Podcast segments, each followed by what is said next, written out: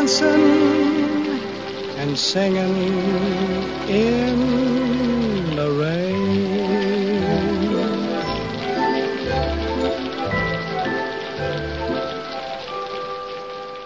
First rule of Fight Club is Shut the fuck up, Donnie. you do not talk about Fight Club. This is the View Review Podcast. Take a big step back and literally Fuck your own face! Who the fuck do you think you're talking to? You can't fight in here. This is the war room. Yippee-ki-yay, motherfucker. Turn it up! Turn it up! Velkommen til The View Review Podcast, episode 57. Singing in the Rain og Hedwig and the Angry Inch. Jeg hedder som altid Kuno, og jeg har sammen med The Couch Killer himself, Christian Couchkiller, og også bare kaldt for CK. Hej, hej. Hej, og velkommen tilbage for os begge to. Vores øh, første reelle show vel i øh, 16, Ja, så og det er midt det er holdt lidt hårdt. Ja, det har det, og det er øh, bestemt heller ikke frivilligt, at vi har haft de her pauser. Vi er blevet ramt af en række uheld af mere eller mindre alvorlig karakter. Øh, CK har haft voldsomme øh, mikrofonproblemer, som trækker ud i noget tid. Jeg har haft noget jobmæssige problemer, og slutteligt, og det er den sørgelige del af det, det er, at øh, fluen er øh, på midlertidig øh, sabbat fra øh, View Review af øh, personlige, skråstrej helbredsmæssige årsager, som vi ikke skal komme ind på her, men øh, i hvert fald er han øh, ude på ubestemt tid, og om han kommer tilbage, øh, det ved vi ikke pt, men det er jo selvfølgelig øh, skide ærgerligt, og vi ønsker ham alt det bedste herfra. ja, god bedring, flue. Håber snart, vi Ja. ja. snakkes igen. Ja, helt sikkert, helt sikkert. Og det gør jo så også, at vi er, øh, vi, vi, vi er spredt lidt tyndt mellem øh, CK og jeg, og, og have, øh, finde tiderne og lige filmen og det hele til at, at, at kunne køre det selv. Men vi prøver fra nu af, og vi prøver også lige at være lidt mere stabile fremadrettet. Og det gælder også de uh, to undercasts, Tracking og uh, Slash Horror. Det lykkedes mig at finde en øh, øh, gæstevært, og måske kan jeg lokke ham til at blive en, til en fast vært på øh, Slash Horror, så det kan være, at vi kommer lidt tiere med det og får, får det i gang. Og på tracking, jamen øh, nu rammer vi jo øh, sommer og festivaltid, så ved jeg, at øh, tieren han skal ud og drikke bajer og være unge med de unge. Øh, så, så det kan være, at der lige går øh, lidt før vi får nogle, øh, nogle tracking skudt af, men, men derefter så er vi tilbage dertil og skyde en af i hvert fald en gang om måneden. Og øh, i, i fluens øh, øh, sabbat her, der har han valgt at øh, sende øh, hans gyldne mikrofon over til tieren, så det vil sige, at vi på tracking nu lige kan hive lydniveauet op øh, øh, betydeligt på, øh, på tieren. Woohoo! Så begynder jeg Ja, også så det er godt. Ja, ja. Den ene mands død er, den, er en anden mands øh, ny mikrofon, som man siger i podcast verden. Så det er lige, øh, hvad, hvad der er sket. Øh, ja, det er godt nok lang tid siden, vi har lavet noget. Ja, den sidste rigtige view-review, vi har lavet, var det ikke vores øh, nytårs? Jo, jo, Opsamling. halvvin til nytår så i år. Mm, Ja, havde vi ikke det? Sådan en Var det ikke en slash? Jeg tror faktisk, det var en, det var en slash, du havde.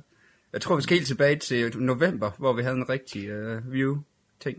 Nå, en helt reel, normal form. Ja, det er nok ja. Rigtigt nok, og så havde Men vi jeg Star tror jo, du havde, du havde i hvert fald noget nytårs-ting sammen med, Ja. ja, ja tieren. Ja, vi havde da en, en, en year in review, det er jeg da ret sikker på. Jo, vi havde en year review. Jo, jo, jo, det havde vi. Det hvor vi, men, øh, men sådan en helt, ja lige nok, men en helt normal struktur, som vi plejer, der er vi måske helt tilbage i november. Så er sataneme også lang tid. Men øh, vi prøver at være tilbage i øh, fuld ved gøre. Og øh, som altid, så har vi jo det, der hedder set siden sidst, men som vi lige snakkede Ja. om her, så er det jo øh, en rumtid siden, vi har været i gang. Og øh, det er blevet til nogen film. Øh, jeg er oppe omkring næsten 180 film, jeg har set siden sidst, vi øh, lavede, øh, det var da vi lavede Star Wars tilbage i december. Så øh, det ville jo være fuldstændig urealistisk at nævne, hvad man har set siden sidst. Øh, mit gæt er også, at TK har et pænt antal. Vi er blevet enige om at holde os i det normale antal, så vi er nede omkring en, øh, øh, ja, en 7-8 stykker hver. Og så ved jeg ikke, hvad du har valgt ud fra. Jeg har valgt lige, hvad jeg synes kunne være interessant at snakke om, uden det nødvendigvis har været de bedste eller de dårligste, jeg har set. Men det er jo lige, hvad, hvad jeg synes sådan kunne være sjovt lige at snakke om. Altså nu må jeg jo så desværre indrømme, jeg ser ikke så mange film længere. Jeg er gået fra tre om dagen til to om ugen, så øh, det har, øh, det har ikke været så svært at vælge film den her gang. der har ikke været så Ej, meget. men nogle måneder er dog blevet til mere end otte film. Ja, altså, jeg, jeg tror vist, jeg, jeg er kommet op på 50 eller sådan noget i løbet af i år. Ja. Så Okay. det, er ikke, det er ikke så voldsomt. Nej. Det er lidt pinligt faktisk, af en film, når du er. Jeg skal nok Ah, op mig. Nu har jeg jo lektier for til hver uge jo. Ja, det er jo det. Det er jo det. Godt, jamen øh, skal vi øh, kaste fra land af og, øh, og kaste os ud i det? Vil du være første mand på roret Ja, på en omgang? Se til sidst. Og jeg vil faktisk øh, starte med noget så sjældent som en dansk film. Det er ikke særlig tit, vi snakker om det her på, på podcast, om så må sige. Og Idealisten, som jeg må indrømme, jeg var fuldstændig vild med. Det er sjældent, man har noget i Danmark som en politisk thriller, der fungerer. Jeg kunne rigtig godt lide Kongekabalen, da den kom i sin tid. Men øh, historien her om journalisten, der øh, kæmper en, en brav kamp om at få sandhed om hele Tulebasen. Og øh, skuespillet er øh, fantastisk hele vejen igennem. Selv Søren Malling kan jeg holde ud, når at få lyst til at slå ham, og det er nok første gang, det er sket. Der har været nogle uheldige episoder om den mand. Men igen, den øh, kører lige på, øh, lige på det rette sådan danske lune, samtidig med at den prøver på at være lidt, lidt storpolitisk. Og jeg må indrømme, jeg, jeg var helt oppe at køre over den. Den, øh, den havde lidt starten, hvor øh, den sådan starter med en, en lang øh, intro med arkivklip, og, og så starter den også sådan lidt dramadokumentaragtigt, hvor man står og tænker, okay, det magter jeg ikke næsten to timer, men så går det heldigvis, at den bliver en film. Og øh, det er en instruktør, der har rigtig godt øh, tag på, på genren, og de der sådan få lidt overdrevet scener, hvor det ligesom bliver lagt op til, om det måske er en konspiration mod journalisten, det er heldigvis holdt så neddæmpet, at lige så godt kan bare være noget, han fantaserer sig til. Øh, og der er nogle rigtig fede scener, hvor, hvor du ser, hvor, hvor indslugt den her, og øh, hvor besat journalisten han er i, i forhold til, øh, til den her sag her. Og så det sjove er jo også, at Thule, det er jo, det er jo sådan en sag, man kan lige huske den, øh, der tilbage i, i slut 80'erne, start 90'erne. Man kan lige huske nok til, at det er, det er spændende, men man har også glemt nok til, at man stadigvæk bliver overrasket over, når var det faktisk det, den startede med at handle om. Jeg troede bare, det handlede om, at USA får lov til at køre, øh, eller får lov til at flyve med atomvåben gennem dansk territorium, men det handler jo faktisk om, hvordan at de her tulearbejdere øh, bliver udsat for den her ufrivillige stråling. Så det var lidt sjovt, at det faktisk var en helt anden sted, skandalen startede, hvor jeg lige troede. Den kan være om anbefales. Jeg synes, den var øh, absolut fantastisk, og også rart at se, at man i et lille land som Danmark øh, godt tager kasse ud over den politiske thriller. Den øh, varm anbefalelse herfra. Jeg vil give dig ret øh, langt hen ad vejen. Øh, jeg havde håb, det jeg havde håbet, at den var, det var den også øh, godt stykke hen ad vejen, nemlig det her med en, en, en tight thriller, øh, ikke øh, øh, for mange, øh, ja, hvad skal man sige, den, den kaster sig ikke ud i noget, den ikke lige kan finde ud af at takle. Men jeg ved ikke helt, om den når i mål. Jeg synes måske, at den falder lidt mellem nogle stole. Øh, altså enten så fortæller den ikke historien, som er øh, i virkeligheden, som du selv siger, er veldokumenteret om den her øh, DR-journalist, øh, Paul Brink. Hvis man har fulgt den øh, nogenlunde tæt, og der vi også kan huske nogle af de interviewdele, de prøver ligesom at, at genskabe her i, øh, og, og man kender politikerne, øh, så er der nogle ting der i, som man kan sige, og der falder den lidt for kort. Ja, okay, men prøver den så at være en, en, en spændingsfilm? Jamen, der er den måske ikke helt spændende nok. Så den lander sådan et eller andet sted midt imellem. Øh, helt sikkert godkendt, og, og jeg vil også godt anbefale den. Og, og, og er en spændende historie, et indblik i noget, men, men den er for mig lige, den har ikke lige helt valgt, hvad, hvad den vil. Som du selv siger, der kommer nogle enkelte scener, hvor at der bliver lagt op til, at han måske eller måske ikke bliver forfulgt. Han er på et tidspunkt i Amerika for at interviewe en, hvor øh, øh, den lokale sheriff kommer og smider ham ud af byen, altså noget, der nærmest hører en westernfilm til. Øh, og man tænker, hold kæft, hvor, øh, øh, det er en conspiracy det her, men, men det, det får, den del får aldrig helt luft under vingerne, som du så siger, jamen kan det være fordi det er noget, der er i hans hoved? Jamen muligvis, men igen skal man så overhovedet åbne op for det. Øh, er, er, er der for lidt af det, eller er der for meget af det? Det er lidt sådan, at den ligger øh, for mig desværre, men, men jeg vil da helt sikkert anbefale den, og jeg synes, den var et kig værd. Så vi er faktisk enige om, en dansk film er værd, der er værd at se. Ja, og så er noget af den jo filmet ude i min barndomsby, ude i Lystrup. At, nå, ja, det er rigtigt nok. Ja, det er jo der, han bor, den kære. Ja. Ej, ej, hvor fedt. Ja, så er det jo cool. så. Godt. Så vil jeg springe over til en, en film, jeg så i biografen sammen med nogle ekskollegaer øh, her øh, for en uges tid siden, som jeg ikke vil anbefale overhovedet. Warcraft. Åh, oh, Christ, gjorde du virkelig det? Jamen, vi har jo før, altså, vi, det er jo ingen hemmelighed, vi havde et podcast øh, om Moon og, og Silent Running, hvor vi jo begge to helt vildt op køre over, over Duncan Jones. Øh, og så tænkte jeg jo, ja, okay, jeg er ikke en stor fan af Source Code, øh, Source Code, men jeg tænkte, okay, jeg prøver lige med Warcraft. Altså, det kan måske være, det, det er en okay fantasy ting, og altså, det eneste, jeg kan til Warcraft-universet, det var også blevet advaret af en, en anden eks-kollega på et tidspunkt, at jeg kun kender de første strategispil, der er Warcraft 1 og 2. Alt det der øh, andet World of Warcraft og alt det der mytologi, der har jeg overhovedet ikke styr på. Det er ikke noget, jeg ved noget om. Og det trækker også lidt fra i den her film her. Fordi det er sådan en origin-historie. Hvilket også sige, at den ikke rigtig har nogen slutning. Det er jo bare en film, der lægger op til, at der skal komme andre film i, i serien, og det, så vidt jeg kan se, så kommer den ikke til at tjene nok penge til det sker, så det er øh, en utilfredsstillende film, når man ved, at der er stor sandsynlighed for, at der ikke kommer med at ligesom forklare alt det her. Der er blandt andet øh, nogle af, af karakterernes valg og sådan noget, hvor man tænker, okay, det er en origin-historie, men du får ikke forklaret, hvorfor den her karakter faktisk gør det, han gør. Og det har så stor en del for film, at man faktisk bliver fuldstændig uinteresseret i det. Og ja, altså, og, og så er også bare, at så har den, nu skal jeg være med at prøve på at spoil for meget, men det har også en analogi til, til kristendommen, øh, hvor man også bare tænker, okay, den der scene der, det er simpelthen bare for meget. Altså lad nu være med at gøre den vej, og de gør den så, og det er lige til at brække sig over. Altså, øh, ja, og Altså den store øje B, der, der øh, slog mig, da jeg så traileren, det var jo de her øh, CGI-effekter, som lignede noget, der var lavet på en VIC 20. Er det også det i den, i den endelige film? nogle af effekterne er fint nok, altså øh, de der orks der er okay, men de der elver der, der jeg er så glad for de der skide elver, de kun er med i to-tre scener, fordi jeg er så grimlavet. Jamen, jeg har ikke set noget, altså det kan godt være, at de måske ligner den i spillet, det ved jeg ikke, men de er horrible lavet, altså det var, det var virkelig, hvor jeg bare så tænkte, nej, nej, nej, nej, nej, godt de kun lige er i de her baggrundsscener her, det havde jeg ikke magt at se en hel film, det havde jeg ikke. Nej. Det skal de, hvis der kommer flere, så er det i hvert fald noget, de skal opgradere, det er, hvordan nogle af de her fantasivæsener ser ud, fordi Høj, når man tænker på, at den koster 150 millioner, så øh, må jeg sige, det er ikke godt nok. Det er det simpelthen ikke. Og Duncan Jones, jeg har også læst nogle interviews med ham, hvor han siger, at det gik utrolig meget op i kraft jo. Altså, hans kone fik kraft, og vi ved jo alle sammen, at hans far må, David Bowie lige, lige havde det vide i fred, den kære kunstner, at, mm, øh, så, at der har været nogle problemer der familiemæssigt, som også har gjort, at han under øh, arbejdet med den her film måske ikke har været så fokuseret, han burde være. Men nej, fansen af Warcraft-universet øh, er pænt nok underholdt for alle os andre, som ikke kender noget til det. Vi kan godt holde os væk. Altså, find en anden popcornsfilm. Mit bud. Lyder fornuftigt. Yes. Og så vil jeg tage en anden biograffilm, jeg var inde og se her, som øh, af alle mennesker, min mor og hendes veninder, Carol.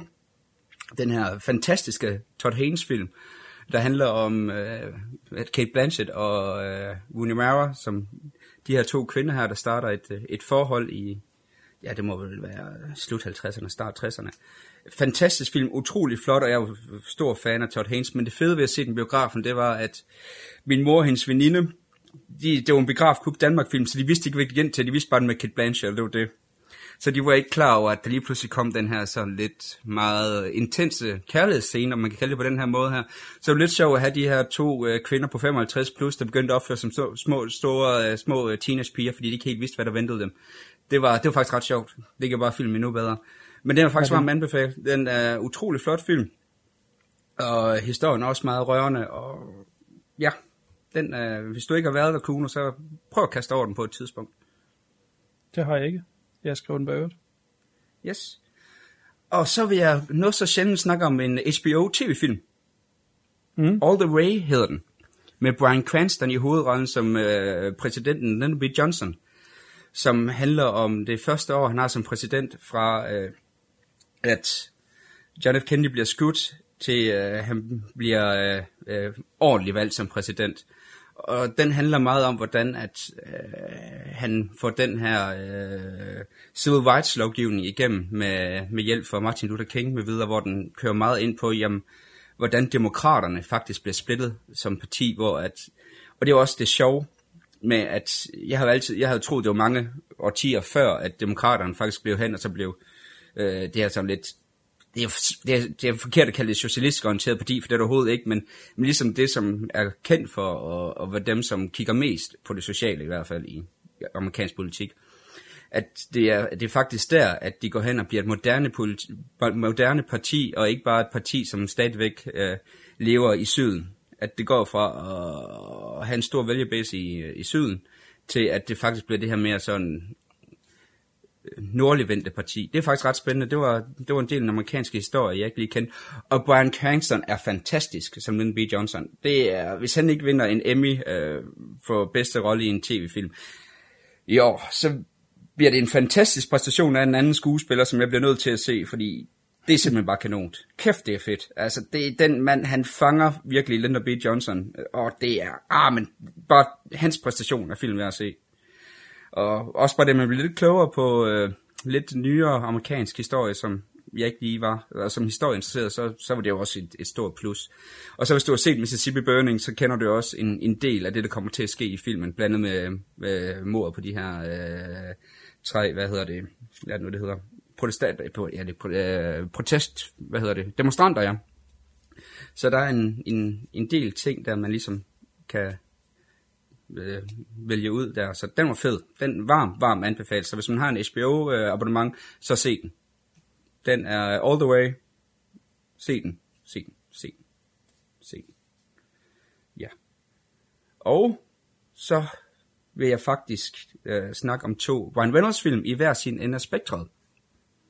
Lad os starte med den, som jeg er gået hen og blev det helt store hit, som du måske også var forbi, Deadpool.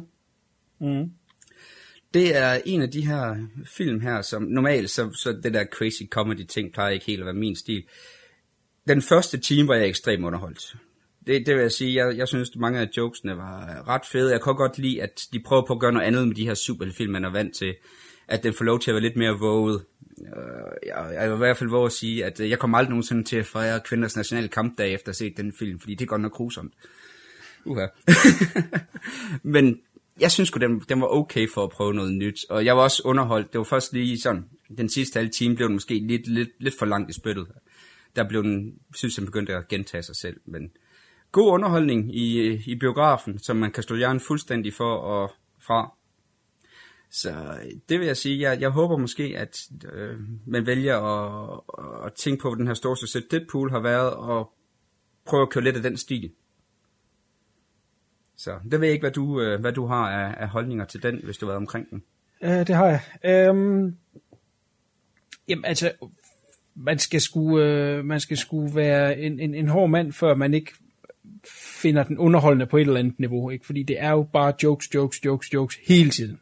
Ja. Og jo mere drengerøv man er, jo bedre forstår man humoren. Og så er jeg også godt øh, indforstået med, at man superhelten nørd og kender til Deadpool-karakteren fra... Øh, for de forskellige øh, serier, han har været med jamen, så giver det sikkert noget mere. Jeg, jeg anede ikke noget om ham, før jeg så filmen.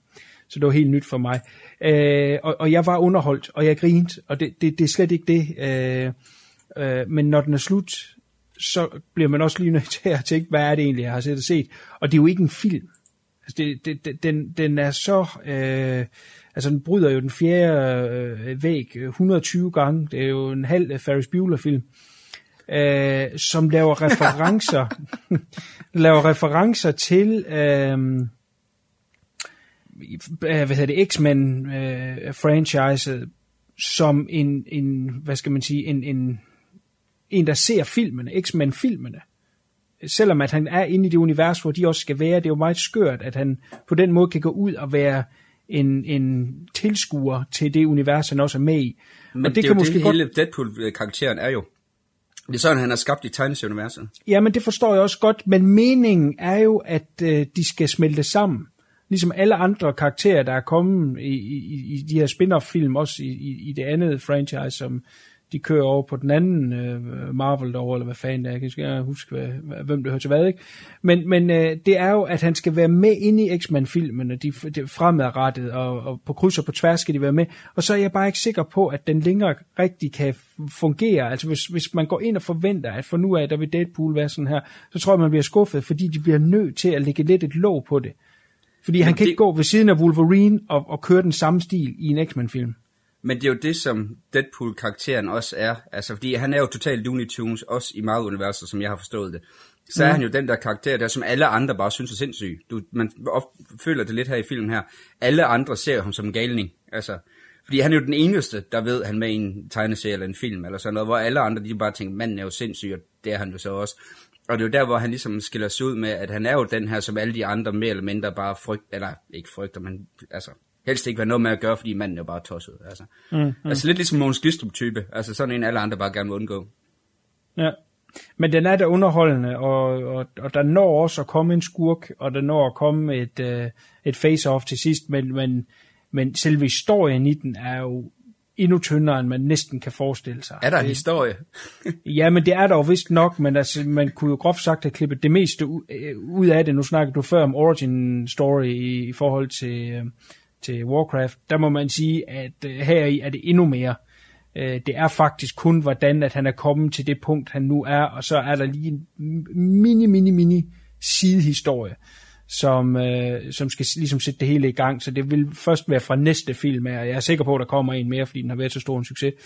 Øhm, at, Men jeg at frygter vi nok toeren nemlig. Ja, det må vi skulle se. Men altså, den er sjov. Jeg, jeg synes, det absolut sjoveste, det var startteksterne. Ja, det, det er jo sindssygt morsomt. det er fandme, Altså, the Will er Hills are the ones who, wrote- who wrote this. Ja, ja lige nok.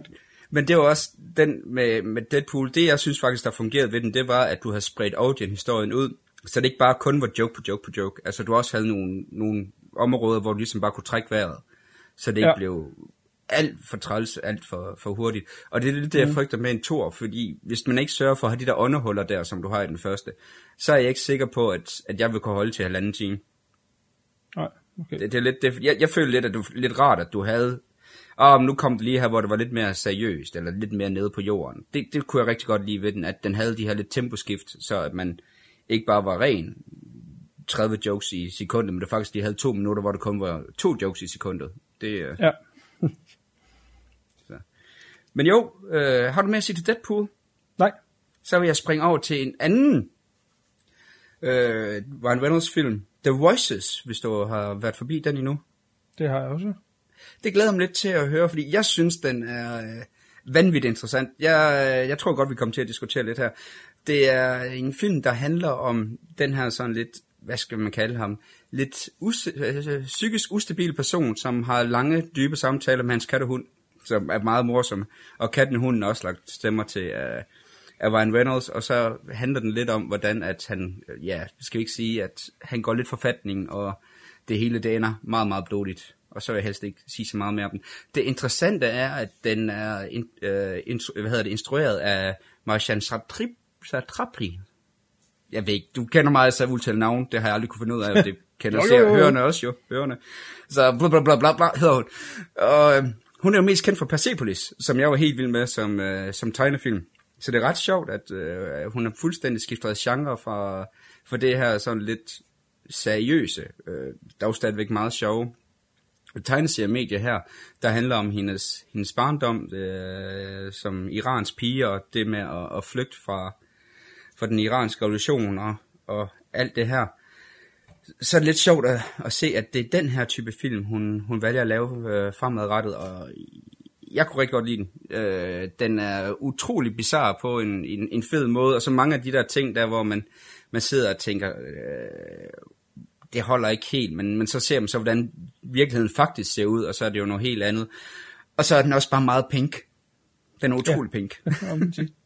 Så hvad, hvad siger du til den? Er du også, når du er oppe og kører over, eller har du nogle... Øh... Øhm, ah, op at køre er måske lige stærke ord, men jeg var underholdt, mens jeg så den. Øh, jeg synes, øh, den kører langt hen ad vejen på øh, øh, den præstation, som øh, Ryan Reynolds han kommer med. Den, han, han rammer et eller andet lige der. Der er noget, han kommer også fra comedy til at starte med. Øh, og, og den rolle der, den passer bare rigtig godt til ham, og det, og det er det, der mest får den til at flyde, for egentlig, jeg synes egentlig, den er lidt jævn kedelig undervejs. Øh, den prøver jo at komme med det her twist på et tidspunkt, øh, som måske er lidt øh, telegraferet tidligere, og, og øh, der er han med til ligesom at, at holde hjulene kørende, indtil øh, filmen ligesom har, har fanget op med os som, som ser og, og, og kommer med det reveal. Og så øh, er vi så inde i tredje akt, hvor det så ligesom har sin resolution. Øh, jamen, den er bizarre, og den er helt klart øh, spændende på en, på en lidt anderledes måde. Øh, falder et eller andet sted mellem noget komedie og noget horror. Øh, så det, det, det er svært lige at anbefale den til nogle bestemte. Jeg vil nok ikke umiddelbart have troet, at det var en film for dig. Øh, så det, det, det viser jo bare, hvor, hvor svært den er lige at, at anbefale videre. Øh, men jeg vil da sige, hvad er man til horrorfilm, så vil man nok i hvert fald umiddelbart finde den interessant. Øh, horrorkomedie, der, der vil det nok splitte folk lidt mere. Men altså ultimativt synes jeg, den var, den var underholdende, øh, men også lige lidt til den, til den kedelige side. Jeg ved ikke, om den er for lang, eller hvad. Der er et eller andet der. Nu er det ved at være noget tid, siden jeg har set. Men det er ret sjovt, fordi der er en film, jeg ved, begge to godt kan lide, der hedder Minus Man. Den minder mig faktisk lidt om den. Udover Minus Man er meget mere seriøs, men det var noget af Ja. viben, jeg faktisk synes. Øh, og det er en film, vi, vi begge to godt kan lide, som ikke Ja, ret helt mange andre vil kunne lide. Så Ja, men der er Minus Man måske lidt mere øh, tunge lige i munden, selvom den også har nogle obskure ting, hvor uh, Voices, den er... Ja, jeg, jeg ved det sgu ikke. Nu nævnte du selv det der med, at den var meget pink. Det ved jeg ikke. Det har bare et eller andet at sige, at den er så så offbeat. Altså, den, ville den have tjent bedre ved at være lidt mere dyster? Som du selv nævner, eller Minus Man. Måske, ja. Vil det lige have trukket det sidste for mig? Og det er sådan at jeg kunne bare godt lide det der med, at du ikke vidste, hvor den kom. Og så, okay, nu kommer en lille spoiler. Den slutter af med et musical-nummer, apropos, øh, velkommen til at snakke om senere i dag. Og det mm. synes jeg jo faktisk er, er ret fedt. Altså, det kunne jeg rigtig godt lide med den. Altså, at du har det her sådan fuldstændig bonkers univers. Og altså, det var også en af de ting, der, var- der underholdt mig, da jeg sad og så den. Ja. At jeg ikke vidste, altså, det var også en af de film, jeg vidste aldrig rigtigt, hvor jeg var på vej hen, og det nød jeg. Jeg nød virkelig, at jeg ikke havde nogen idé om, hvor, hvor jeg var på vej hen. Mm. Og så Anna Kendrick, som øh, nu har jeg ved at snakke om min øh, passion for Pitch Perfect, så er det også fedt at se hende i en lidt bedre rolle, hvor hun faktisk spiller skuespil. Jeg kan ikke klare hende i noget Ja. som helst. ja, det er, yes. Godt. Skal vi, skal vi lukke The Voices nu? Yes. Og så vil jeg snakke om to tv-serier, ganske kort. Ja. Og øh, den ene, det er jo fordi, at nu når øh, den kære flue ikke er her, så tror jeg, han bliver skuffet, hvis ikke lige nævner, øh, at den sidste sæson af Banshee er overstået. Det er jo en, en serie, som fluen og mig, vi har diskuteret meget her på podcastet gennem de sidste ja, to-tre år, og du sådan ikke har været så, så tæt på. Og så har fjerde og, og sidste sæson jo så lige blevet overstået, og jeg må så indrømme, at jeg har lidt blandede følelser. Der er meget af den, der fungerer. Der er rigtig mange ting, der er virkelig, virkelig cool. Der er en sidehistorie med nogle nytårsister, der er fantastiske. Men så er den blevet lidt for inspireret af True Detective, så det skal selvfølgelig være satanister med. Så der kører sådan en satanistisk storyline i den sidste sæson, som bare ikke holder. Den er fuldstændig dybt uinteressant, og den slår alt dramatisk virkning ud af det, og man sidder bare og tænker, lad nu være, lad nu være, lad nu være, lad nu være. Og man håber bare på, at den historie snart slutter, fordi den er øh, utrolig klichéfyldt, og du ved, hvad der sker i, i, i den del af, af serien. Og så kan det godt være, at du får Alicia Dusko med, som os, der var lidt fans af Buffy, jo elskede som, som Fate, så var det jo lidt sjovt at se hende i, igen øh, i en utrolig klichéfuld rolle, men hun, hun klarer det godt nok i forhold til, at hun ikke har noget at arbejde med. Men det er sådan en, hvor at hvis man er Banshee-fan, sådan rigtig fed. Altså det, den virkelig holder den her sæson, den bruger utrolig meget tid på at bygge karaktererne op. Karakterudviklingen er absolut fantastisk. Og, og det er jo lidt sjovt at se, hvordan at den her tv-serie her, der, der startede med bare at være øh, blod, vold og, og sexscener, faktisk begynder at få noget på hjernet, har øh, nogle historiemæssige øh, øh, greb, som jeg synes er meget interessant. At så det aller, aller sidste afsnit godt kunne have været lidt mere spændende. Øh, jeg havde forventet lidt mere i, i det her Banshee-univers her, som normalt plejer at, at spille øh, med, med regelbogen smidt ud af vinduet, havde jeg forventet en, en slutning, der måske var lidt mere overraskende. Det, der er jeg lidt skuffet. Det øh, må vi jo høre, når fluen forhåbentlig kommer tilbage igen, hvad han synes om her. Men jeg vil godt anbefale serien som, som et hele. Øh, og især mange dele af, af fjerde sæson er noget af det bedste, serien har bydet på. Der er bare de her, øh, de her ting her, som irriterede mig øh, hen ad vejen. Så, men øh, jeg håber, fluen han, han, han nød den lige så meget, som jeg gjorde. Ja. Sikkert. Og så det sidste, jeg lige vil snakke om i dag. en helt ny serie. Jeg får set de to første afsnit. Det er også en, som Fluen han snakkede om på vores private forum. Preacher. Har du været inde forbi den endnu? Nej. Jeg ved ikke, hvad jeg skal sige til den. Det er, det er en af dem her, en af de her serier her, hvor at, altså, den, den minder mig faktisk lidt om Ash vs. Evil Dead. Det, det er lidt samme form for uh, insanity, vi er ude i, og uh, jeg kunne rigtig godt lide Ash vs. Evil Dead, og den er også ekstremt blodig tv-serie. Den er øh, fuld af blod, indvolde og meget bizarre karakterer, som man glæder sig lidt til at lære at kende. Det er også en af de der problemer med, med, med Preacher for mig, det er, at jeg ikke helt, altså, jeg tror, jeg har læst et eller to øh, numre af tegneserien, og synes, det var rigtig fedt. Det var også passer meget godt i stil med, med tv-serien. Øh, bare lidt mere humor, fordi det er Seth Rogen og en, der hedder Nummer Goldberg, jeg ikke lige kan huske, som har skrevet øh, manuskripterne til at producere den. Det er sådan en, jeg glæder mig lidt til at se, hvor den er på vej hen. Det, øh, det kan gå, gå hen og blive rigtig, rigtig godt, og det kan gå hen og blive, blive rigtig, rigtig skidt. Det er, øh, mange tror, det går hen og blive den nye store øh, tv-serie-sensation, som Walking Dead, eller det der Game of Thrones, som vi to i hvert fald ikke er så meget til. Øh, vi nok ikke givet den den chance, Game of Thrones skulle have. Så det bliver lidt spændende at se, hvor, hvad der sker med Preacher. Okay, spændende. Ja, så det er det, det, jeg har. Så øh, kan det være, at du måske ser Preacher til næste gang, vi har en lille... Måske. Hvis du Ja, har tid, du har masser af, ting, der skal nås, jo. Ja, ja, sådan er det. Det går nok. Det går nok. Jamen, uh, tak. Onkel C. Case. På en fin liste. Så vil jeg øh, kaste mig i krig med nogle øh, titler, og det er sådan lidt, som jeg sagde før, det er ikke nødvendigvis det, er det bedste eller det værste, jeg har set. Det er bare lige nogle ting, jeg synes, der kunne være øh, interessant at vinde. Den første, jeg vil starte med, øh, er en af dem, som ikke er så synderligt god, men øh, jeg tror et eller andet sted derinde i, der er der en god film, og derfor synes jeg, den er værd lige at nævne. Den går under titlen Exposed. Jeg ved ikke, om det er en, du har hørt om, med Keanu Reeves. Overhovedet ikke.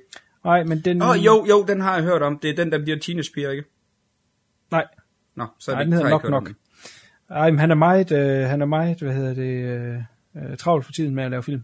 Exposed er en film, som øh, den er instrueret af en mand, der hedder G. Malik, som øh, satte sig for at lave en øh, noget anderledes film. Han havde sat sig lidt for at lave øh, sådan hans egen øh, Pants Labyrinth-agtig film, som var også noget med noget crime thriller.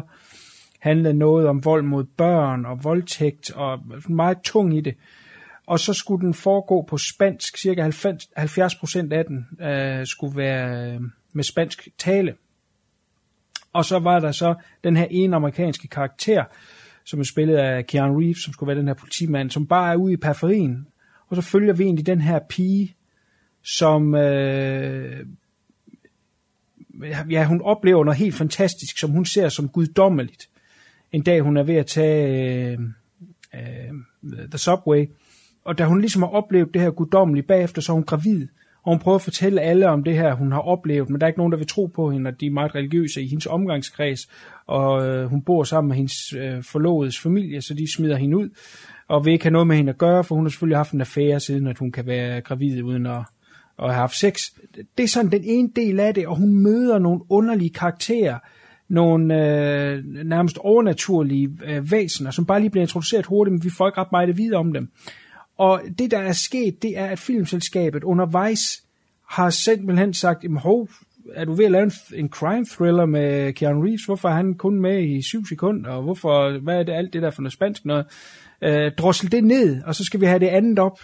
Og så ændrede de simpelthen film. Øh, G. Alex' originale film hed Daughter of God, og den blev så lavet om til Exposed, og Keanu Reeves i hovedrollen, og det, det endte med, er en film, som er en masse øh, vås, som slet ikke rigtig hænger sammen, og man ved ikke helt, hvad, hvad fanden det hele det skal i sidste ende. Øh, hvilket er skide ærgerligt, fordi jeg tror, at øh, den originale Dot of God kunne have været rigtig interessant og spændende. Der er mange af de ting der, øh, de her set pieces, hvor hun oplever de her ting, og de her væsener kommer, er super fede, og det er sådan nogen, der øh, i hvert fald for mig giver gås ud ned i røven. Men, men når det andet mismatch, det kommer ind, så, så punkterer det lidt. Og det er skide ærgerligt. Så min anbefaling til den her film er, at man kan se den, hvis man vil, men man skal lige have den der arbejderbej, at manden bag altså havde en anden film i tankerne, og han endte med at have den her exposed udgave, øh, så meget, at han fik hans navn fjernet, og der er så nu kommet et nyt navn i stedet for Alan Smithy. Det er Declan Dale, som er et frygteligt navn, lyder det som, som pornonavn, men det er altså den, øh, det navn, han har valgt til den her, fordi han vil Hvor simpelthen er det fedt, der stadigvæk kommer Alan, Alan J. Smith i film. Det er Ja, så ja, fedt. det- altså, det, ja, det er ja, jo, men de altså, finder er så jo min på nye yndlingsinstruktør, det er han jo. De finder jo på nye navn hele tiden, fordi det andet er, er, er et øh, dødsstempel, hvis man tager det. Det her det er så noget nyt. Man skal ligesom lave noget research for at finde ud af, hvem den her Declan okay. Dale er. Så jeg synes, det er mega ærgerligt. Jeg så på nettet, der er nogen, der er ved at lave en, øh, en petition for at få øh, øh, Dot of God udgivet i den udgave. Den er altså lavt. Det er først i klippefasen, at de lavede om på den. Så den, den findes faktisk øh, i et eller andet færdiggjort udgave, øh, om, om, om effekter er lavet færdige, om der er lavet musik til lige nuagtigt den udgave, det ved jeg ikke, men altså måske kunne man håbe, at, øh, fordi den her kommer ikke til at blive noget stort hit, fordi den er sådan lidt et clusterfuck, at øh, man kunne håbe filmselskabet, som man har set før, blandt andet med, øh, hvad hedder det, Exorcisten, øh, The Beginning, og hvad hedder den anden, Dominion, hvad den hedder, Jo. øh, hvor filmselskaberne ligesom indrømmer, okay, vi fuckede op, vi prøver at sende den anden ud, og så om ikke andet, så få lidt penge ind på den også. Øh, så ja, jeg ved ikke helt, hvad fanden jeg skal sige. Jeg vil anbefale den, hvis man kan lide øh, sådan nogle lidt spirituelle øh, crime thrillers, øh, og, og det har den helt sikkert, men, men man skal ikke forvente, at det hele giver mening. Men der er noget fedt deri, og det er også en fed oplevelse egentlig at se den. Og så kan man drømme sig hen til, hvad det kunne have været, og hvor måske bliver, hvis vi får lov til at se øh, en director's cut af den engang. Good, så skifter jeg lige spor til noget helt andet. En lille, lille, lille bitte film, som simpelthen øh, tog mit hjerte med det samme. Den er simpelthen så fantastisk. En lille bitte film, som handler om det skøreste næsten, når vi snakker film. Den handler om de øh, stemmer, der er bag trailers, som var i, i gamle dage. I dag er der næsten ikke trailers øh, med stemme på, mere. i dag, ja, det kan, jeg kan for øvrigt slet ikke lide trailers i dag, fordi de altid bliver klippet i kronologisk rækkefølge. Øh, og de viser jo altid de her action set pieces, eller de store thriller scener, eller øh, de store komediebits, øh, som der nu er i film. Man ser alt det, der er det gode, og så ser man det i rækkefølge, så man har egentlig mere eller mindre set film, når man har set trailers nu om dagen. Men i gamle dage, der var der en øh, kunst i at lave de her trailers, som man sagtens kunne klippe sammen, øh, uden at være i rækkefølge, simpelthen fordi man havde en fortællerstemme, som ligesom sagde, at øh, her er der en mand, og han er på en mission. Okay, så behøver vi ikke at se først, at der rent faktisk er en mand, der tager på mission. Derfor er de trailers, der var i gamle dage, specielt i 80'erne og lige starten af 90'erne, helt fantastiske. Og der var ligesom en mand over dem alle sammen, og han hed Don LaFontaine, og han blev kendt på en sætning, der hedder In a World. Og det er det, den her film hedder. Fordi Don LaFontaine, han er død øh, i virkeligheden. Og øh, derfor så er der ikke andre, der har brugt In a World sætningen.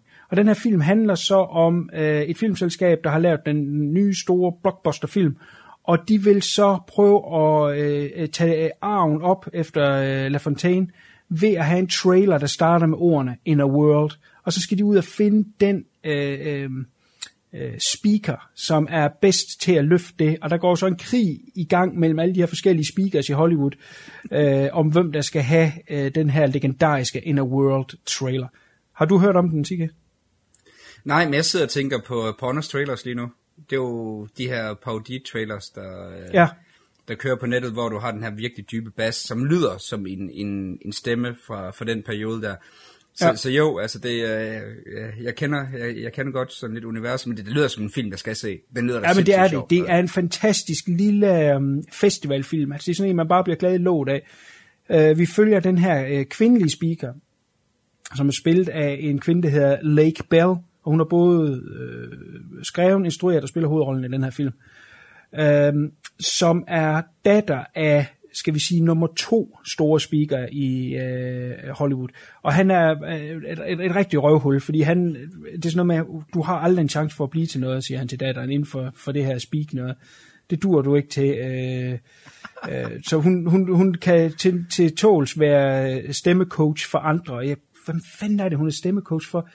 Er det... Øh, ah, hvem helvede er det der? Det er en af de der Desperate Housewives der. Øh, Eva Longoria øh, som skal spille, hun spiller med i en engelsk film, hvor hun skal have den her øh, tykke øh, cockney og den kan hun bare slet ikke ramme. Hun lyder som, ja, Det, lyder frygteligt. Og der hyrer de så hende her ind til at lære hende. At Det lyder som øh, noget, der passer meget godt til aftens første film, jo.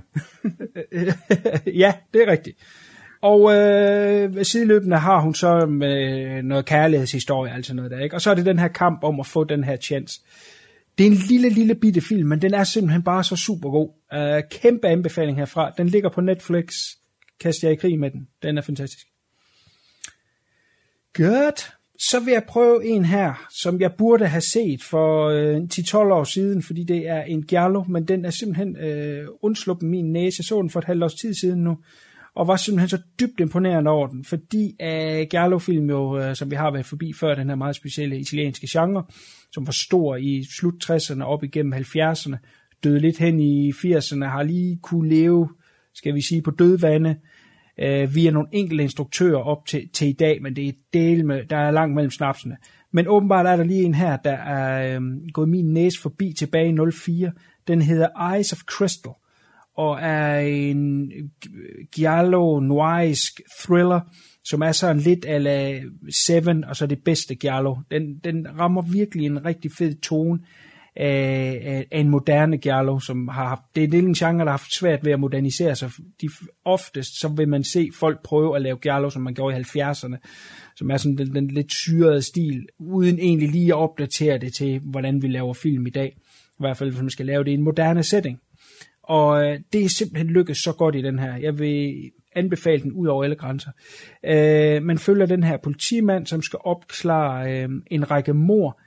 Øh, morderen tager en del, en kropsdel hver, øh, fra hver offer af. Og øh, så kan man jo tænke sig til, hvad det skal bruges til. Samtidig så er der øh, den her kvinde, han forelsker sig i, som muligvis øh, kan være et offer. Øh, Øh, og så den her politimand, han har altså nogle indre dæmoner, han selv går og slår sig med. Den er super fed, øh, intens fortalt. Hvis man gerne vil have en rigtig god crime thriller, som desværre øh, kommer alt for få film af nu om dagen, og er man helt ny til Giallo, øh, og, og måske ikke lige tør kaste sig i krig med, med noget fra 70'erne af, som måske er lidt for syret, øh, eller man er bange for, at det er for dateret, jamen så vil jeg bestemt anbefale øh, Eyes of Crystal som et rigtig godt sted at starte.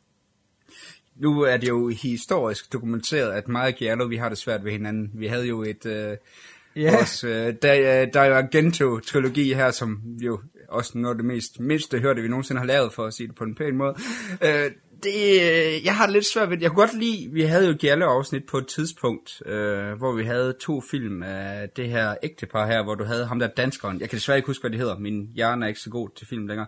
The Strange Color of Your Body's Tears. Ja, og det var jo faktisk ret, det var jo, det var okay film. Dem kunne jeg faktisk godt lide, men det var, altså det var også bare fedt at se noget, man normalt ikke ser. Ja. Men det var bare, altså dem kunne jeg godt lide, men ellers så øh, er det veldokumenteret, hvor svært jeg har ved den genre. Altså jeg var ikke positiv i de tre afsnit, skal vi ikke sige det sådan. Det var, Jo, det var mere dig og fluen, der kørte det igennem. Ja, ja, og det er også fair nok, men jeg tror måske, den her vil være mere spiselig for dig. okay, jamen Uden det er sådan siger, noget, jeg skal lige prøve at ud ud. og se. Ja, men endelig, endelig. Try it. Godt. Så kaster jeg mig lige ud i øh, øh, tre tv-serier, eller faktisk måske endda fem eller seks, øh, inden vi går videre til næste film. Først så har jeg det, der hedder en uh, retraction. Jeg har nemlig uh, gang på gang, uh, uden at have tal på hvor mange gange, men jeg ved, jeg har sagt det flere gange, har jeg bagtalt en tv-serie, uden jeg rent faktisk har set den. Det er en evne, jeg har. Og uh, det er baseret på, uh, at jeg er rigtig stor Sherlock Holmes-fan, som også er blevet dokumenteret mange gange igennem de her... Uh, Er det Elementary, du begynder at rose nu? Ja, Nej! Øhm, og det Wow. er, at jeg er fan af det rigtige Sherlock Holmes, og øh, det har været svært for mange at prøve at opdatere det, og det absolute bedste øh, forsøg, øh, og som er lykkes 100%, det er jo selvfølgelig dem, der hedder Sherlock med Cumberbatch. Det er jo helt fantastisk, øh, Sherlock Holmes, men ellers Ja. ja. er jeg mest til, til de gode gamle. Jeremy Øh, Brett, tænker er- jeg. Ja, og, og de, de nye, øh, ja, der var de her med um, Jude Law og, øh, hvad hedder han, Junior. Uh, Bob Down Jr. Jeg vil så sige, jeg havde på et tidspunkt, øh, de kom jo der til, øh, til i midt jul. Øh, så jeg havde en kammerat, hvor vi to år i streg, da de kom de her film her, hvor vi inde og se det øh, 1. januar. Det var faktisk ret fed togmandsfilm. Øh, Hvis Ja, man prøver men at se de- dem uden tømmand, så, så er de ikke særlig fede. Men det er jo sgu ret fedt at se sådan den 1. januar, hvor man sidder der, man, man kan næsten ikke kigge ud af øjnene, og man sidder bare, og man drikker den her kæmpe store cola, man får bare de her saltede popcorn her, der bare, man kan bare mærke, at man sidder i biografen og får det bedre og bedre. Så fungerer det meget godt, men jeg vil også godt give dig helt ret i, det er sgu ikke ret meget med Sherlock Holmes at gøre. Det er altså, det er jo sådan en action intet. adventure. Ja, lige nøjagtigt. Og, og hvis man ser det med de briller på, så, så, så er de måske spiselige nok, de to film. Uh, så kom der den her engelske tv-serie, eller amerikanske tv-serie, som sætter uh, Sherlock også i moderne tid, ligesom uh, uh, den engelske Sherlock, uh, fik titlen uh, Elementary, som uh, CK rigtig nok gættede før, har Johnny Lee Miller i hovedrollen som uh, Sherlock Holmes, og så i stedet for en uh, John Watson, så er det en Joan Watson, spillet af Lucy Liu. Uh, Den og del da jeg er okay. Altså. da, da jeg hørte det, der fik jeg jo øh, mildest talt migræne. Og jeg tror altså også, jeg så første afsnit i tidernes morgen. Øh, de kører på sæson 4 nu, men øh, jeg, jeg har set noget af første sæson, et, et enkelt afsnit. Og jeg synes, det var horribelt, og det var dårligt, og hvad fanden det her intet med Sherlock Holmes at gøre. Og derfor har jeg bagtalt det gang på gang på gang på gang. Men i uh, mangel på at finde noget, både min kone og jeg kunne øh, blive enige om at se af tv-serier, så gik vi i gang med den her Elementary. Og relativt hurtigt, så fandt jeg mig faktisk underholdt. Men en ting gik op for mig. Meget lige som jeg sagde før, det har intet med Sherlock Holmes at gøre. Det er bare det, man skal huske. De ligheder, der er med navnene, og øh, at han er den her Private Eye, som er så genial, og Lestrade også kommer med en gang imellem. Der er nogle navne, der går igen. Øh, Moriarty og det lignende. Så derudover, så har det simpelthen intet med Sherlock Holmes at gøre. Hans øh, portrayal af Sherlock Holmes har intet med det, som øh, Arthur Conan Doyle har skabt.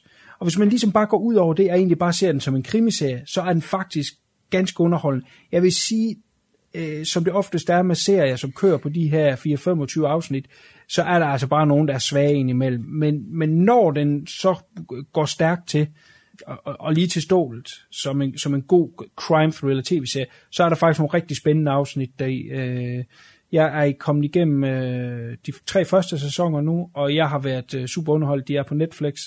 Og det vil jeg sgu godt... Øh, jeg, jeg nævner den nok mere her, ikke for, øh, som en stor anbefaling, øh, måske bare en anbefaling, men jeg nævner det, fordi at jeg har snakket så meget dårligt om det, og så, så ring er det altså bestemt heller ikke. Den er faktisk ganske underholdende. Jeg, jeg kæmper mig igennem fem afsnit, fordi at jeg har virkelig, jeg, jeg blev en svinet til, fordi at jeg øh, har haft den der med, at hvis jeg ikke har fanget en tv-serie efter et afsnit, så gider jeg ikke se mere Game of Thrones for eksempel. Og jeg har fået så meget høvl for det, at det der med, jamen det er først efter 4-5 afsnit, du kan bedømme en serie, og så fordi den har været på Netflix, så har jeg jo så givet den der Elementary 5 afsnit. Bare fordi, at okay, fair nok, nu prøver jeg faktisk at give en tv-serie en chance, og jeg blev sgu aldrig fanget af den. Det minder mig meget om Castle, jeg aldrig blev fanget af. Det minder, øh, jeg, jeg blev sgu aldrig fanget af Castle, og det har lidt, for mig så er den mere i, i stil med Castle eller Monk, og du er stor fan af Monk, så giver det faktisk god mening, at du godt kan lide den her. Ja, og Castle. En, og du kan også godt lide Castle. Jamen, så Ja. kan jeg også godt høre, så er jeg jo ikke det rigtige publikum til den her serie. Det er jo ikke. Nej, nej, nej, nej. Godt, men, men øh, det var egentlig bare mere for lige at nævne, at øh, den kan man altså godt se, hvis man tidligere har øh, hæftet sig ved, at jeg har bagtalt den helt vildt. Og nu nævner... Der er ingen, der Ole- hæfter sig ved, hvad du siger, Kuno. Nå, okay. Ja, dammit. Men øh, nu nævner du i hvert fald lige... Øh, jeg hæftede mig ved, at du nævnte Castle. Og øh, den står nemlig også på min liste, fordi Castle er nemlig slut efter 8. sæson. Og øh, det er rigtigt, som øh, CK siger, så er det en øh, serie, som jeg har øh, fulgt med i næsten fra start af, og den har været super underholdende langt hen ad vejen, har tabt noget hen ad vejen. Ganske kort handler om den her øh, krimiforfatter, som er mega stor, hvis man kan forestille sig øh, Stephen King som en, som en krimiforfatter, øh, som er øh, utrolig populær, også i, i jetset-miljøet, og så er han den her... Øh, playboy og, og, og, og bare sådan en stor legedreng, så han køber alt muligt, for han tjener en masse penge. Køber en masse legetøj, han går og leger med i, i hans lejlighed, øh, øh, droner og fjernstyrede ting og alt muligt. Øh, en, en, en stor drengerøv, som øh, har haft den her bogserie, der hed... Øh, jeg husker ikke engang helt huske, hvad den hedder. Øh, men som så er slut, og nu skal han så til at starte noget nyt, og det skal så med, med en kvindelig hovedperson, og så for at få inspiration til det, så, øh, og han kender jo selvfølgelig borgmesteren, der, den foregår i New York, kender borgmesteren, så siger han, jamen kan jeg ikke komme ind sammen med den her øh, kvindelige betjent i drabsafdelingen? og så er det egentlig der, serien kører fra, at han bliver makker med hende mere eller mindre som en forfatter. Og, og de går rundt med øh, øh skudsikker veste, hvor der står politi på, og så har han jo selvfølgelig købt en til sig selv, hvor der står writer på. Øh, skørt. Og i starten, der er den sindssygt sjov idé, at han altid kommer med de mest sindssyge teorier, næsten uanset hvad for et, et mor de står for, så er det et eller andet med en zombie, eller en vampyr, eller øh, ninja, og, og, og de gruster altid på hovedet af ham, og det, det kan det selvfølgelig ikke være, fordi vi lever i den virkelige verden, men alligevel så ender det ofte med, at det var et eller andet midt imellem virkeligheden og så hans skøre teorier. Og derfor så bliver politiet også lidt afhængig af at bruge ham, fordi han har de her skøre øh, idéer. Og, og det er den, sådan den største del af de første 3-4 sæsoner. Og derefter så begynder den lidt at træde vande. Øh, de begynder at blive mindre opfindsomme omkring morerne, og, og øh, vores hovedperson har Castle, begynder at blive mindre øh, øh, sjov og mindre opfindsom i hans teorier. Øh, det kommer lidt igen hen mod slutningen, men, men den taber lidt gas. Øhm, jeg har fulgt med i den hele vejen, fordi jeg tænkte, hvad fanden, øh, denne skoleunderholdende, og igen, det var en serie, jeg kunne se sammen med konen, og så er Castle spillet af Nathan Fillion, som har et eller andet, og, og det, selv når, når der har været et dårligt afsnit, så han skulle altid lige kunne lide et eller andet joke af, som var sjov. Øhm, men da vi nærmede os øh, afslutningen af sæson 8, der blev det rygtet, at den kvindelige øh, hovedperson, øh, eller hovedrolleindhaver, hun hedder Stana Karnic, eller Karnik, øh, at hun blev fyret fra serien, grundet at hun øh, var begyndt at finde interesser øh, ude for serien, altså film og, og, og andre serier at være med i, så det begyndte at være problematisk at få hende med. Og det er højst sandsynligt grundet af nogle af de skøre valg, de to, især i den sidste sæson her, som var sådan meget, meget skørt. Det gav ikke nogen mening, og, og, og som en, der står midt ind i det, så har hun sikkert tænkt, det her, det er jeg ved at miste interesse i. Så de snakkede om at fyre hende. Og øh, da der er et afsnit tilbage, der forventer man, at der kommer en cliffhanger, og så kommer der en øh, sæson 9, hvor hun så er ude, og alle teorier om, hvordan skal, hvordan skal det nu foregå uden hende.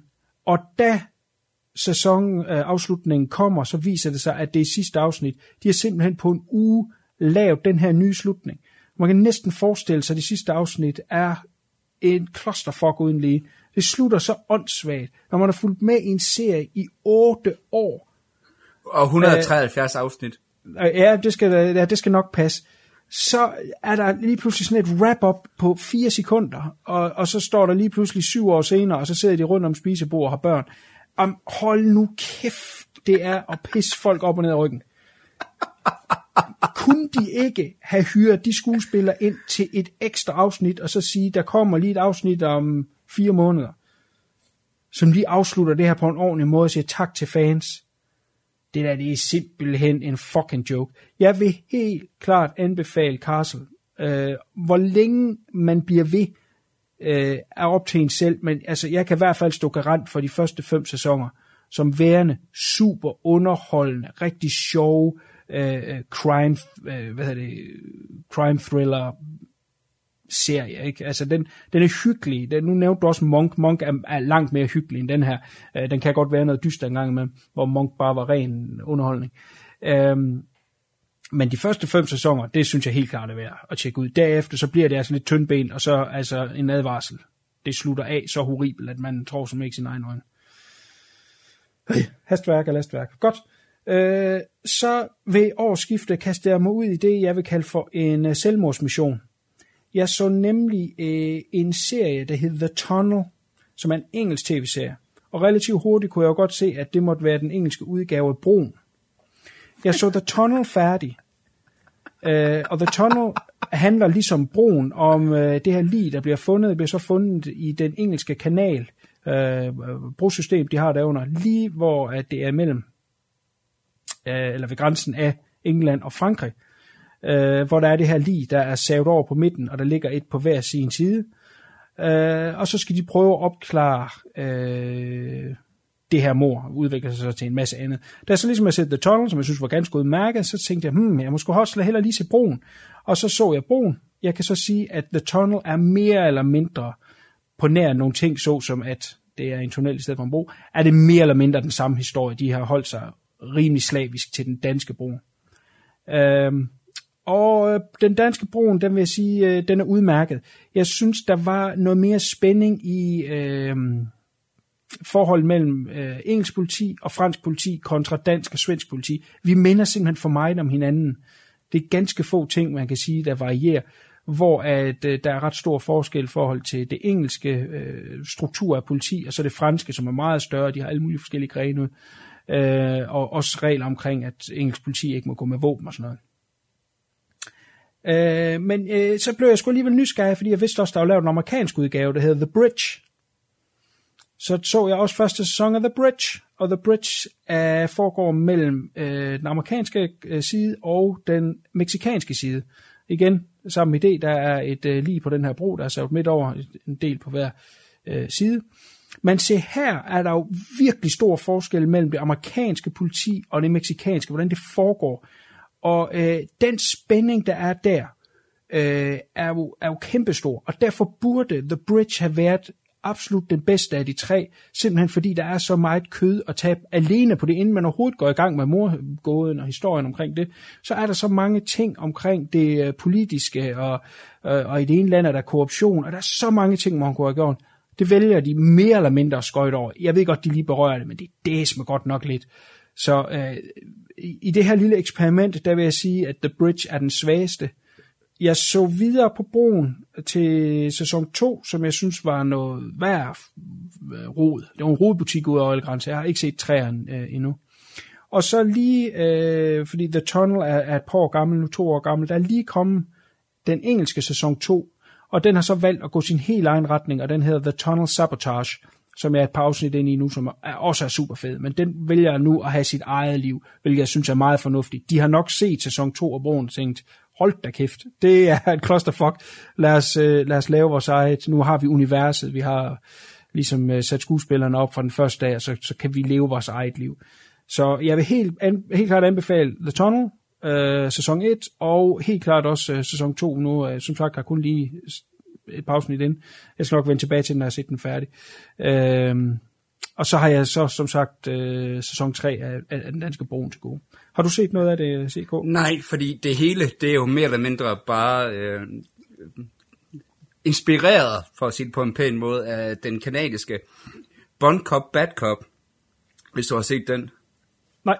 Fra 2006, som jo, øh, da den kom frem, så var det jo den, blev den mest indtjenende kanadiske film nogensinde. Hvor øh, den handler jo om de her to øh, kanadiske, øh, hvad hedder det, detektiver, spillet af Colin Farrell, øh, Colin Farrell, eller hvad han nu hedder, øh, som er med i rigtig mange store film. Øh, øh, blandt andet, hvad hedder det, øh, Colin Farrell og sådan nogle ting. Det er sådan en mand, du kender af, af ansigt. Og den handler jo også om de her to kanadiske direktiver, den ene for Ontario og den anden for Quebec, hvor du jo så har, at du har det her lige, der er landet på øh, skiltet mellem, hvor så du har så den ene halvdel inde på den anden side, og den anden halvdel på den anden, og så har du så den her fransktalende strømmer, som skal arbejde sammen med den her øh, engelsktalende strømmer, og de kan jo så begge to både snakke fransk og, og engelsk, jo. Så, så der er ikke det der store kommunikationsproblemer. Øh, den handler meget om øh, ishockey, det er det hele øh, krimen handler om, og det er en utrolig sjov film. Altså jeg... Øh, jeg har virkelig elsket den, og så kom broen, hvor jeg bare tænkte, oh, okay, det lyder som noget, jeg har set før.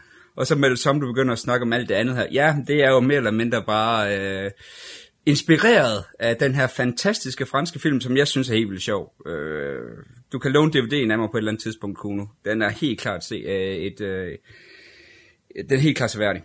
Jeg er fuldstændig vild med den. Det er også derfor, jeg ikke rigtig kunne det der med, med broen og alt det der, fordi at det er jo bare den her for mig utrolig sjov, underholdende film, der hedder Bond Cop, Bad Cop.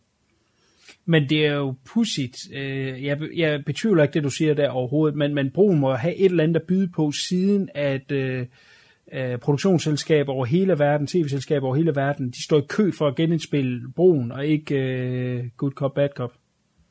Jamen det er jo også det der med, altså for eksempel hvis det er en film, der er glemt, den er fra 2006, øh, filmverden har nogle gange en meget, meget kort udkommelse, for at sige det mildt.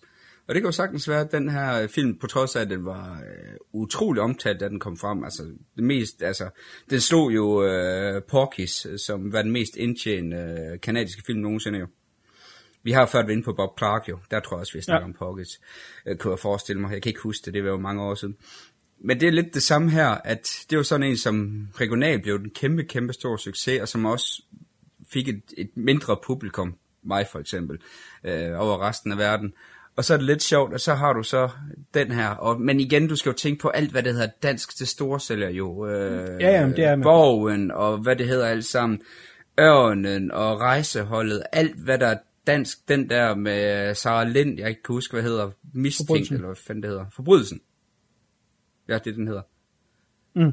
Og det, er jo, og det er jo der, hvor vi lidt er, alt hvad der er dansk, det sælger jo bare, så kan det godt være, det er inspireret af en anden ting, men bare det hedder dansk, og, og det er en tv-serie, jamen så kommer jo, især England, kommer jo bukserne af det. Og så kan det være øh, lige så... Ja, nu, nu skal jeg ikke udtale mig om broen er horribel, for jeg har ikke set det, så det vil være, øh, det vil være ligesom dig, der udtalte og, øh, negativt om eller, Elementary, uden at have set det. Så det, jeg kan ikke sige, om The Bridge er en dårlig serie eller ej, for jeg har simpelthen ikke givet set det. Nej. På nær lige første afsnit, hvor jeg så det der med livet, så tænkte jeg, okay, fair nok, det magter jeg simpelthen ikke, det har jeg set før. Så, så det, det fik en kvarter i min verden. Prøv eventuelt at tjekke The Tunnel. Så, Okay. Men det så, vil jeg gerne øh, prøve. så er det i hvert fald lige det bedste af det, øh, du kan se. Og jeg vender tilbage, når sæson 2 er set færdig. Godt, så er der en, øh, en film her, som det, det er hverken fordi det er den bedste øh, film, eller den, den på anden måde sådan stikker frem. Jeg kan bare huske, jeg så den i starten af året, jeg kan bare huske, at jeg var så ar i flere dage efter, så den har der lavet et eller andet spor i mig. Den hedder 99 Homes, øh, som handler om øh, familier, som ikke kan betale deres, øh, deres husleje, eller deres lån, eller hvad det er til deres hus, og så dem, der kommer og smider dem ud.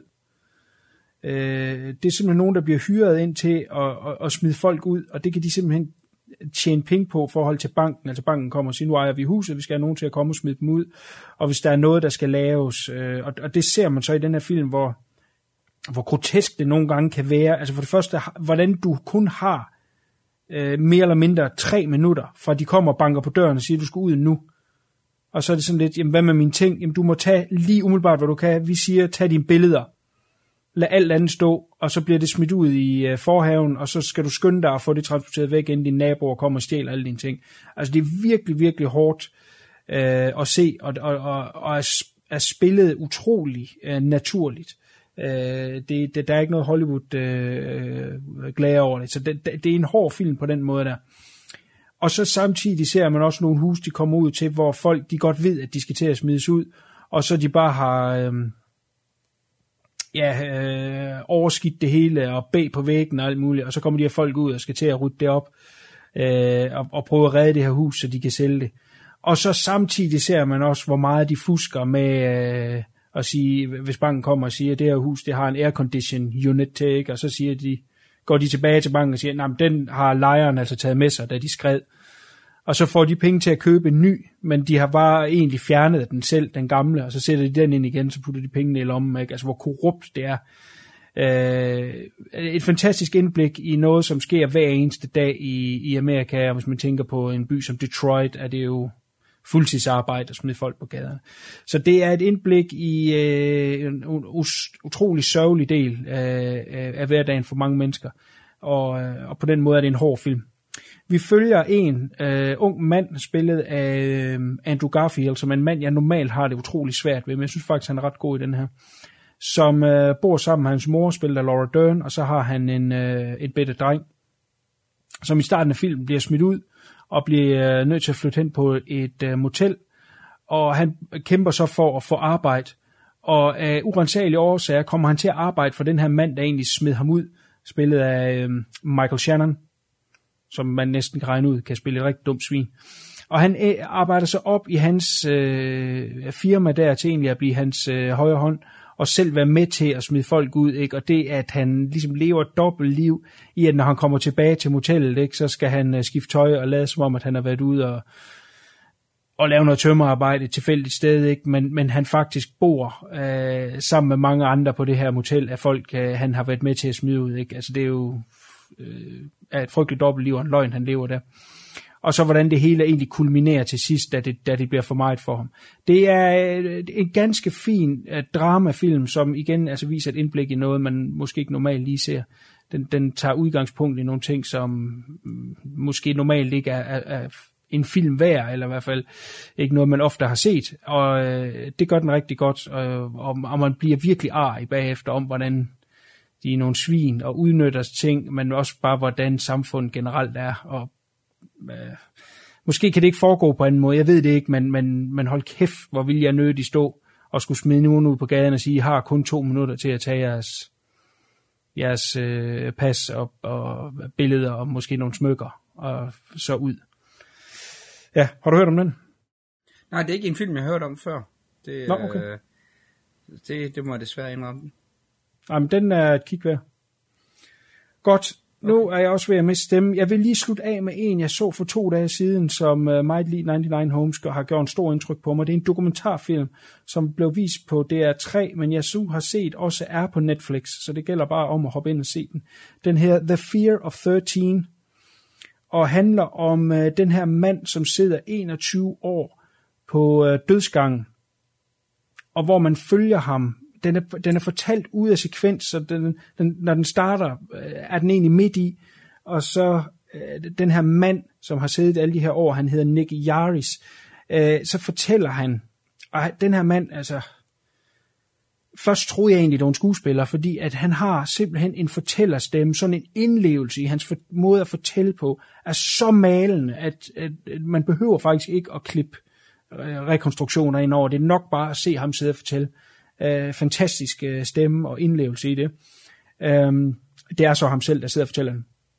Men at hele hans historie starter egentlig i midten af hele det her forløb, og hvor vi så ligesom følger det til dørs. Og så næste segment, der går vi lidt længere tilbage, og så går vi lidt frem, og så går vi lidt tilbage. Og det, er, er, det giver mening til sidst, hvis man sidder og undrer sig over det undervejs. Hvorfor er det det her, det sker? i den her rækkefølge. Men, det, men den er super fed historie, som er så sindssyg af, hvad den her mand bliver udsat for. Øhm, dokumentaren bruger måske lidt for lang tid på egentlig, altså han er uskyldig i mange ting, men han er også skyldig i nogle ting, og dem, dem væver de måske, dem hænger de ikke så meget i. Men, men, men det er måske også småting i forhold til det, som han rent faktisk bliver beskyldt for, som han er uskyldig i. Øhm, han, han bliver øh, holdt ind til siden for en mindre, øh, jeg tror han kører for rødt lys eller sådan et eller andet.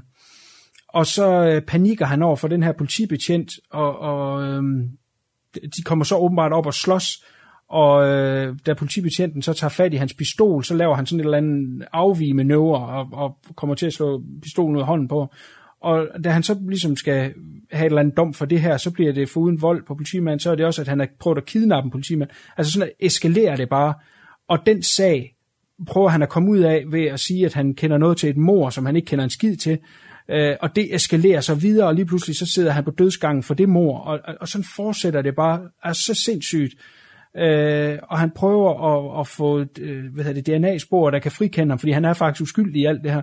Det er en fantastisk øh, dokumentarfilm, og den måde, han fortæller det på igen, jeg kan ikke øh, understreger det nok. Det er simpelthen ham, der kører hele den her dokumentarfilm hjem.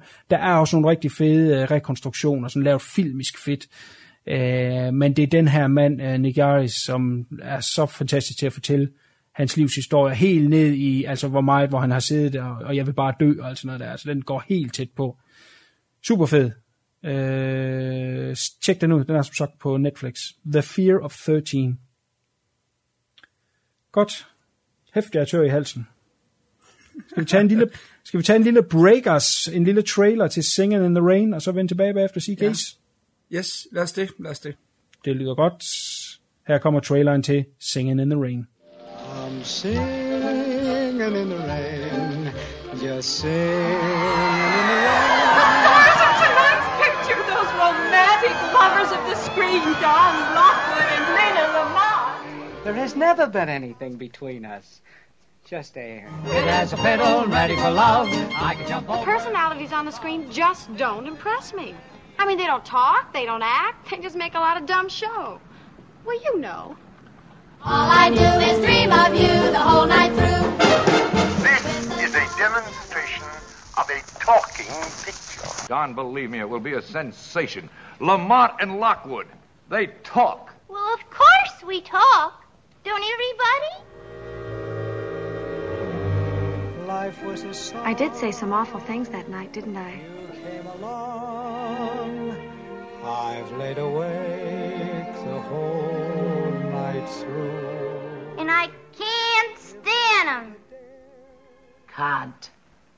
Can't. Moses supposes his toes are roses, but Moses supposes erroneously. Yes, yes, yes. No, no, no. You can't release this picture. We've got to. We're booked open in six weeks all over the country. Make a musical. The new Don Lockwood. He yodels. He jumps about to music.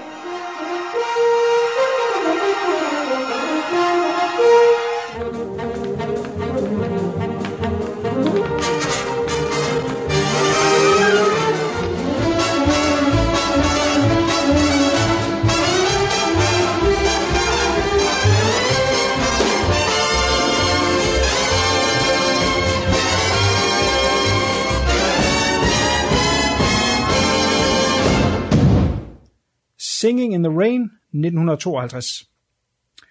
Da stumfilmen går til lyd, de såkaldte talkies, kommer en produktion i problemer, da den populære kvindelige stumfilmstjerne har en frygtelig stemme, og en korpige bliver i alt hemmelighed sat ind for at redde filmen, med romantik, kaos og koreografi i kølvandet.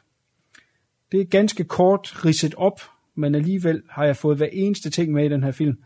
Anset som den største musical nogensinde lavet, det kan vi jo så lige diskutere senere med rigtigt. CK, det er dig, der har valgt det. Fortæl lidt om uh, Singing in the Rain, og hvorfor du har valgt den. Og jeg kan godt lide, at jeg havde faktisk forvent, jeg, jeg havde faktisk tænkt, når vi skulle i gang med handlingen, at jeg bare havde sagt på samme med dig, fordi handlingen er faktisk fuldstændig ligegyldig, den her film her. Det, det, er vi ikke enige om det allerede forstår? Jo, jo, jo, jo. jo. Jo, altså, vi kan lige så godt lade være med at snakke om handlingen, og så, så snakke om de her små historier, og hvorfor at den her film er blevet... Altså, jeg elsker den. Det, det er en rum med blank, men sådan er jeg jo. Så, men jo, Sing in the Rain, det er jo, altså, du snakkede før om de der film, man bare bliver glad lovet. For mig, altså, det er sådan en, en film, altså, jeg kan sgu ikke lade være med at smile. Det, øh, jeg synes sgu, den er hyggelig. Det, jeg ved ikke, hvordan du har med den, om du også synes, det er sådan en, en feel-good film, eller om du måske er en, en lille smule jaded, end jeg er. Øh, ja, øh, jamen, jeg har det lidt ambivalent med den her film. Nu er det mange år siden, jeg havde set den øh, sidst, så jeg troede faktisk, der var lidt mere i den, end der var. Det var der jo så ikke. Øh, jamen, det der er, som jeg godt kan lide, den er skide godt lavet. Øh, som er øh, de her showstopper-sekvenser, ikke? Altså når de danser og sådan noget der. Øh, men, men, men det der er imellem, er, er simpelthen ikke nok for mig til at, at køre den helt hjem. Øh, vi, kan, vi, kan, vi kan tage det lidt af, hen ad vejen, når vi kommer igennem det, men, men overall, der vil, der vil jeg kalde den middel. I den genre her. En middelfilm, Kuno. What the f- Yes. Nå, det er da, det er da, det er da skuffet over, over at høre, at det, det, det er sådan, du har med et, et sandt, sandt mesterværk. Altså, det, er- det, skuffer mit gamle hjerte. Tårer. Tårer. Jamen, jeg, jeg ved ikke, Jamen, om, okay, om vi men- allerede s- skal kaste os i det nu, fordi nu siger du et sandt mesterværk, altså, og så bliver jeg nødt til at sige et sandt mesterværk af hvad? Jamen altså, for, for mig, det er, jo, det er jo en film, jeg har elsket siden, at jeg var jo 10 år eller sådan noget, siden første gang. Altså, det er bare sådan en, en, en glad, dejlig film, hvor at, at det, jeg har elsket, jeg har jo altid været meget glad for hele den her øh, Hollywood-historie, og det her, det er jo en Hollywood, der hylder Hollywood, for at sige det på en, en pæn måde, altså, og, og det er det, jeg altid elsker. Det er sådan en af de her film her, du bliver bare glad af den. Det er, det er en af de her, hvor at, det, og igen, det er jo sådan ligesom nogle af de andre film, jeg har været inde på i går, det er sådan en film, du bliver lidt klogere af den. Altså hele det der med øh, øh det her moras, hvor at du, du får ligesom får at vide, hvordan det var engang hele den her nostalgifølelse, der er i, i filmen. Og det er også det hele det med nostalgi. Øh, vi kommer ind på 30 års nostalgireglen her til sidst, øh, skal vi nok lige snakke om senere. Men det er jo det, der er, øh, det, det, der er meget sjovt, at du har hele det her øh, glade univers, hvor at for mig, altså en af de der scener, jeg elsker mest i filmen, det er jo der, hvor at du i starten har, hvor de går på den her movie lot her, hvor du i baggrunden går fra den ene film til den anden, fordi det er jo stumfilm. Så der kan du sagtens have, hvor så har du en junglefilm der, og så ved siden af, så har du en western, og så har du så en moderne drama på samme lot. Altså hvor du bare, hvor kameraet jo bare har den her glidende panorama, hvor du bare kører forbi de her tre vidt forskellige film, som man kunne optage øh, på samme måde. Så hele det her med drømmefabrikken. Og det er jo en film, der bare besår af ren og skær drømme. Altså det er jo nu snakker vi lidt om Deadpool før, hvordan den så, ligesom bryder den fjerde væg. Det gør den her film jo også på en måde. Og det synes jeg er vildt interessant. Ja. Og det er det, jeg synes, der er fedt ved den. Altså, hvor at, øh, du har en film, der ikke ligger skjul på, at, at det er en film. Og, og det hele er en drøm, men stadigvæk med, at, at for mig virker den meget forførende. Jamen, der er ikke et, øh, et sekunds tvivl om, at den har hjertet på det rigtige sted. Øh, men for mig er der måske bare, den skulle få tyndbenet på en eller anden måde. Øh, der mangler skulle lige lidt omkring, øh, altså nu, nu handler den jo faktisk om en meget sjov ting, den her overgang øh, fra stumfilm til, til, til lydfilm, som vi kender i dag jo, værende en periode, hvor at øh, store stjerner de blev skiftet ud på stribe, fordi de duede simpelthen ikke til, øh, til lydfilm. Man skulle skuespille på en anden måde, og som de også belyser i den her film, at man lige pludselig skulle bruge sin stemme, og det kunne godt være, at der var nogen af dem, der ikke havde en ret flot stemme til at, at starte med. Men, men øh, altså det, bliver jo, det er jo bare et backdrop til de her showstopper numre, og de er pisseflotte, og for hele filmen er vanvittigt flot skudt. Og øh, koreografien, øh, dansekoreografien jo selvfølgelig øh, iscenesat af Gene Kelly, er jo, er jo fantastisk. Det, det er slet ikke det, men det der er imellem, som er øh, ligesom det, der skulle binde det hele sammen, lige, der skulle øh, sætte det hele til, til én film, øh, for mig øh, er lidt disjointed, så for mig er det egentlig bare en række øh, af de her øh, showstoppers, som man kalder det, øh, uden at det reelt set er en, er en helhed for mig. Øh, ja, det, det, det, det er sådan lidt, jeg har med film, og så er, er der en ting, der slog mig, da jeg, som sagt nu er det lang tid, jeg har set den, øh, øh da jeg genså den den her gang, det er, øh, nu snakkede vi tidligere om origin stories. Hold kæft, den, det første 10 minutter af den her film, det skulle bare klippes væk og brændes. Uh, den origin story, hvordan han går fra, øh, hele filmen starter med en, en premiere på den her nye store film, som vores to hovedrollenhaver uh, øh, har lavet, eller vores hovedrollenhaver, og, og så den her kvindelige uh, filmstjerne uh, har været med og de skal så til den her premiere, og så uh, på den røde løber har man simpelthen en, der interviewer uh, stjerner, som de kommer ind, og så spørger hun så ham, øh, den store stjerne her, hvordan øh, hvordan startede det, hvordan er du nået til at blive den her store stjerne. Og så på 10 minutter, der ser man øh, mere eller mindre smidt sammen med en skovl, øh, hvordan han startede for absolut ingenting, og, og, og rent tilfældigt lige pludselig blev til en stuntmand, og hvordan han så øh, Øh, fik arbejdet sig op til at, at blive den store stjerne, han nu er. Og det brugte lige 10 minutter på, øh, fuldstændig umotiveret, og har faktisk intet med filmen at gøre. Øh, skulle man vise den til nogen, der aldrig har set den øh, før, så kunne man snilt lige klippe det ud, se at de ankommer til premieren, og så, bup, så er vi i gang, uden at de bagefter vil sige, hold kæft, jeg manglede sgu da lige, hvordan fanden blev han en stor stjerne? Øh, ej, det, altså, jeg var sgu nok allerede i en bad mood fra, øh, fra starten af. Godt. Det første, du, du, ja, det første, du snakkede om, lad os tage det, det var det hele det der med, hvor du har historien, der bliver blendet sammen. Mm. Og det er jo det, jeg synes, der er så interessant, hvor du, hvad jeg synes, der altid har været et, øh, en sammenlæggende, eller en sammenhængende historie, faktisk har været en nærmest umulig opgave for, øh, for de her to manuskriptforfattere. Og det synes jeg sgu, det er meget interessant, hvordan det så lykkes faktisk at få et sammenhængende produkt imellem øh, hænderne. Fordi jeg har altid syntes, at det var fantastisk, hvordan at, at jeg synes, den, øh, den har været noget, der flød, og der kan jeg så godt høre, at, at du overhovedet ikke haft den, øh, den holdning. Nej, nej, men altså, det skal jo ikke være noget ondt, fordi som du selv siger, så er det en meget uh, light, light-hearted uh, film, og det, det, det synes jeg også, det er. Øh, den har bare ligesom gennem tiderne fået den her øh, status af at være noget stort, hvor jeg måske hellere vil trække den tilbage til den modtagelse, den original fik, som var sådan lidt lunken og sådan, at den er fin nok og udmærket, og, og, og det, det, det synes jeg, det er der, den hører hjemme. Øh, det her med, at det er den bedste øh, musical of all time, ah, der findes sgu nogen, der er langt, langt, langt bedre altså, agree to disagree. Altså det, øh, det synes jeg jo så ikke. Altså for mig, det, det er jo sådan en, hvor at også tit, det, det er også sådan en af de her øh, film, du kan vise for den periode. Øh, det er en musical, du kan vise for folk, der normalt ikke ser de her klassiske musicals, der faktisk godt kan få noget ud af den, fordi at øh, den er stadigvæk sådan, altså historien er jo faktisk pissefed, øh, selvom du kunne sige den på tre sætninger, fordi større, altså historien er nemt fortalt, der er jo ikke ret meget i den, men til gengæld så har du bare den her humor og, og det her hjerte, og bare skuespil, der sidder fuldstændig i skabet, som, som jeg synes bare holder. Ja, øh, jeg har aldrig, og bliver nok aldrig stor fan af Gene Kelly. Øh, øh, det ved jeg ikke. Øh, han, han, han kan finde ud af at, at tap dance, og det, det, det er vel... Øh, oh, det, det er hårde ord, det der Kuno. Det kan, ja, men det er det, og jeg står sgu ved det. er pistoler med daggry, det ved du godt.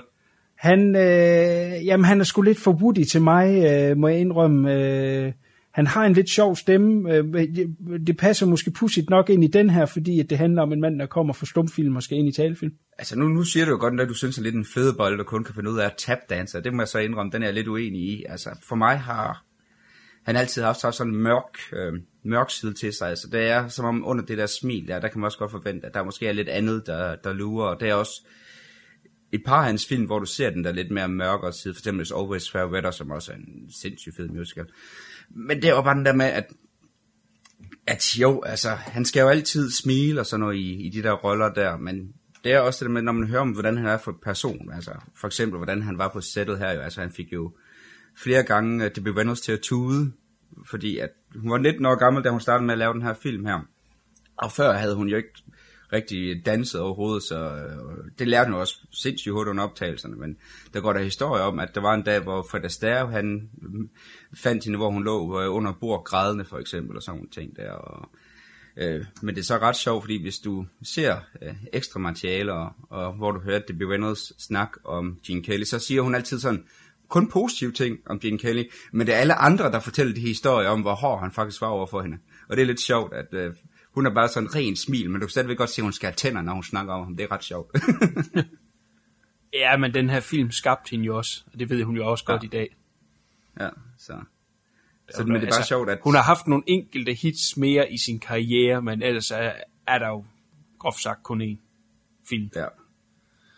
Over, over alle de år. Og det er rigtigt nok. Altså, jeg, og jeg sidder lige her, og, og det er lidt sjovt, alt det research, man har, nu kan ikke komme i tanker om en eneste, uden at skal kigge på, øh, hvad jeg har skrevet ned, hun været med i, så det er jo sådan lidt, det, det er jo lidt sjovt, at, øh, at det er sådan en, der, der hurtigt for, forsvinder igen, men hun er stadigvæk aktiv, det skal hun have, så... Ja, ja, det er rigtigt. Men altså, det er uh, Singing in the Rain, og så er det, uh, at hun er mor til prinsesse Lea. Det er de to ting, ja. uh, der kan blive chiseled ind i hendes uh, gravestone, når hun engang stiller ja. træskoen. Men altså, at være mor til prinsesse Lea, det er det heller ikke det værste i verden. Nej, nej, bestemt ikke. Ja, så har hun gjort noget rigtigt. De får hørt heller ikke ret gode venner, men det er sådan en eller anden historie. Og det er rigtigt nok, ja. Det var, nu kan nu snakke om en helt anden, det var på et tidspunkt, at Carrie Fisher, hun lavede øh, en, en dokumentar om det der at være, være barn af en kendt. Øh, hun var ikke sød ved, øh, ved sin mor, skal ikke bare sige det sådan. Hun, det var, hvordan hun blev, blev præsenteret ved øh, samtaler og sådan noget. Ej, hun virkede som en, der var lidt for glad for medierne. ja. ja. Så. Men det gør, der må man så også sige, at i den her film gør hun det godt. Og så er der jo spørgsmålet, vi altid er nødt til at tage bagfaktoren. Hvem vinder i den her? Uh, Sid Charisse, Gene Hagen eller Debbie Reynolds? Hvem på det her tidspunkt er du mest det? Det største og vigtigste spørgsmål i den her film. det var ikke store spørgsmål, man kunne stille til den. Jamen, altså, jeg synes... Jo, men altså, det er det spørgsmål, vi altid stiller, og det er det, vi, Jamen, ligesom, det er altså, vi, er, vi skal igennem det. Vi skal igennem ja, det. Jamen, det er rigtigt. Uh, spørgsmål godkendt. Jamen, jeg synes sgu da, at, at, at Debbie Reynolds er uh, pisse cute. Altså, hun har det her smilende, glade ansigt, altså helt uh, ansigtet ligesom smil. Uh, og det er da smittende. Og der, er også en, en årsag til, at, at de har valgt hende, selvom at hun uh, ikke lige havde alle egenskaberne inden, uh, som du siger, med at at hun ikke var den store danser. Øh, hun havde noget, ikke? Og, og er lidt en, en scene stealer, når, når hun øh, er på skærmen, og, og, og det er hende, man husker, når filmen er slut, så øh, jeg vælger hende. Altså, jeg vil sige, uh, Shit Therese, den der dansescene der, uha. Den, uh, den er så fræk, der er den.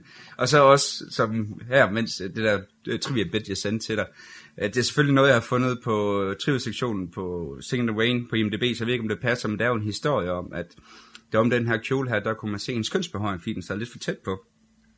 Og så går historien jo på, at du så havde øh, ham, som stod for kostymerne, hvor han så endelig, hvor det lykkedes at få det her væk, So, fellas, we, we finally got Sitchavit's quads licked. kind of funny. Jeg synes, det er sjovt. Men altså, det, det var så lidt den der med, øhm, men ja, altså jo, jeg synes, hun, øh, hun emmer af, af ren sex i, øh, i den scene i hvert fald.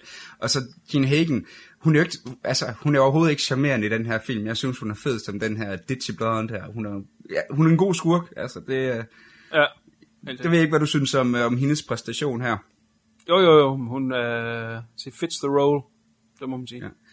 Og hun er også den eneste, der, der blev nomineret for en Oscar. så, Nå, okay. så, så det er jo lidt sjovt, at, øh, at det var den eneste skuespræstation. Jo, og så mener jeg øh, Donald O'Connor, ham som øh, Cosmo. øh, ja, spiller Cosmo. Han, han så blev nomineret for en, øh, en Golden Globe. øh. Han vandt faktisk en Golden Globe, så jeg husker forkert, men han vandt Golden Globen for, øh, for den her rolle her. Så det var sådan lidt, hvad de, øh, hvad de fik, øh, Singing in the Rain. Det var ikke nogen stor Oscar-succes overhovedet. Selvom, altså, kritikerne elskede den fra starten, og rent finansielt, så var det et okay hit. Og så er det først senere hen, at det er gået hen og blev den her kæmpe monster, som jo har diskuteret om, at du ja, synes, den er lidt overvurderet. Det synes jeg ikke, så det behøver vi ikke komme ind på igen. Jo, jo, det kommer vi ind på senere. Men det, altså, jeg vil jo sige, en af årsagerne øh, til, at jeg synes, den, den, den hænger lidt i vandskorben, for uden de ting, jeg har nævnt, er jo altså også, når vi, vi snakker om en musical, jeg synes jo, for uden titelsangen, og så måske lige en enkelt mere, den der, der hedder Good Morning, så, så synes jeg jo ikke, at den som så har catchy sange. Altså, jeg synes jo ikke, det er et imponerende soundtrack. Men det er jo det, der er lidt sjovt, fordi, øh, som jeg var inde på før, øh, det er jo det her med, at de fleste sange, det er jo for andre film. Det er jo Mm. for eller film. Den DVD, jeg har, der kan du se klip fra, hvor de her film optræder i, og hvordan de faktisk blev fremført første gang. Og det er jo det, hvor at det er lidt sjovt også det der med, at øh, som jeg var inde på før, du kan faktisk få bygget øh, en, en, en god film op om bare ældre sange. Altså, der er øh, en eller to, der var skrevet til den. Altså øh, Cosmos, øh, Make 'em Laugh, som jo så var øh, kopi af Beer Clown, men det er jo sådan en helt anden sag. Så det er så lidt, at, at det er jo det, der også var lidt sjovt, det der med, at du siger, at du ikke synes, det er sådan catchy. Det viser også, hvor meget publikums smag har, har ændret sig siden dengang, jo, fordi det var alle sammen hits, som alle folk kunne synge med på og, og havde hørt før. Øh, især Good Morning, som du er inde på, er en kæmpe klassiker fra Babes øh, on Broadway, hvor det er, øh, hvad hedder det, Mickey Rooney og Judy Garland, der synger den. Også meget charmerende. Men så skulle de jo bare have valgt nogle bedre sange. Altså, jeg mener, Bas Løhmann, han kunne gøre det i år 2000 med uh, Moulin Rouge, ikke? Og, og får et uh, all-selling soundtrack. Men igen, jeg tror, det er simpelthen det er, det er tiden, Kuno, der gør, at dengang var det jo kæmpe store hits. Altså det er jo også for eksempel øh, om, om 30 år, så kan det også godt være, at folk de ser øh, Moulin Rouge og tænker, er det der gode sange? Altså det er, jo, det er jo det samme der med, at, at det simpelthen ændrer sig så meget med, med smag. Det her, det er jo 60 år siden. Det er jo ret vildt. Men det er jo lidt det, så det er lidt det med, hvor meget ens, øh, eller hvor meget publikums smag har ændret sig med hensyn til øh, kvaliteten af sangen. Ah, fordi at jeg har, jeg har jo, jeg har lavet en lille list over øh, musical, som jeg synes er øh, langt bedre end denne her. Nu startede jeg med at sige, at den øh, regnes som den bedste, og det er jeg slet ikke enig i. Jeg har lavet en lille top 5, øh, som jeg synes, øh, den slet ikke har været i nærheden af at øh, penetrere. De er alle sammen for den her periode. En enkelt lærer er endda helt tilbage fra 39 med uh, The Wizard of Oz. Men jeg synes, den allerbedste er fra 65, The Sound of Music. Det er der vist ingen tvivl om, hvis man har hørt det her cast før. Den er jeg glad for. Uh, har jo et, et, et uh, fantastisk soundtrack, hvor alle sange holder 100%. Uh, Mary Poppins fra 64, West Side Story fra 61, My Fair Lady fra 64. Det er jo uh, alle sammen fra den periode af. Jeg synes alle sammen, de har bedre sange. Uh, og, og i sidste ende er det jo det, en musical ligesom skal have. Altså har du en musical uden gode sange, jamen, så ved jeg jo ikke rigtig, hvad man har. Så skal man i hvert fald have en god historie, og som vi også startede med at sige... Så, og jamen, det- hvis, altså, så hvis du har en musical uden gode sange, så har du Phantom of the Paradise af Brian De Palma. Ja, men den skal vi først snakke om til næste film. Godt. Nu hopper du i det. Men jeg var nødt til at komme med et potshot allerede nu jo. Det var for at tage noget, der var sådan fra samme tid af. øh, nogenlunde, ikke? Altså den øh, Hollywoods højborg af, af musicals. Ja, ja, ja, ja, ja, ja, men det var bare, ja, men det var, det var bare for at mobbe dig. Ja, ja, det gør du bare. Men øh, vent lige til næste film med den.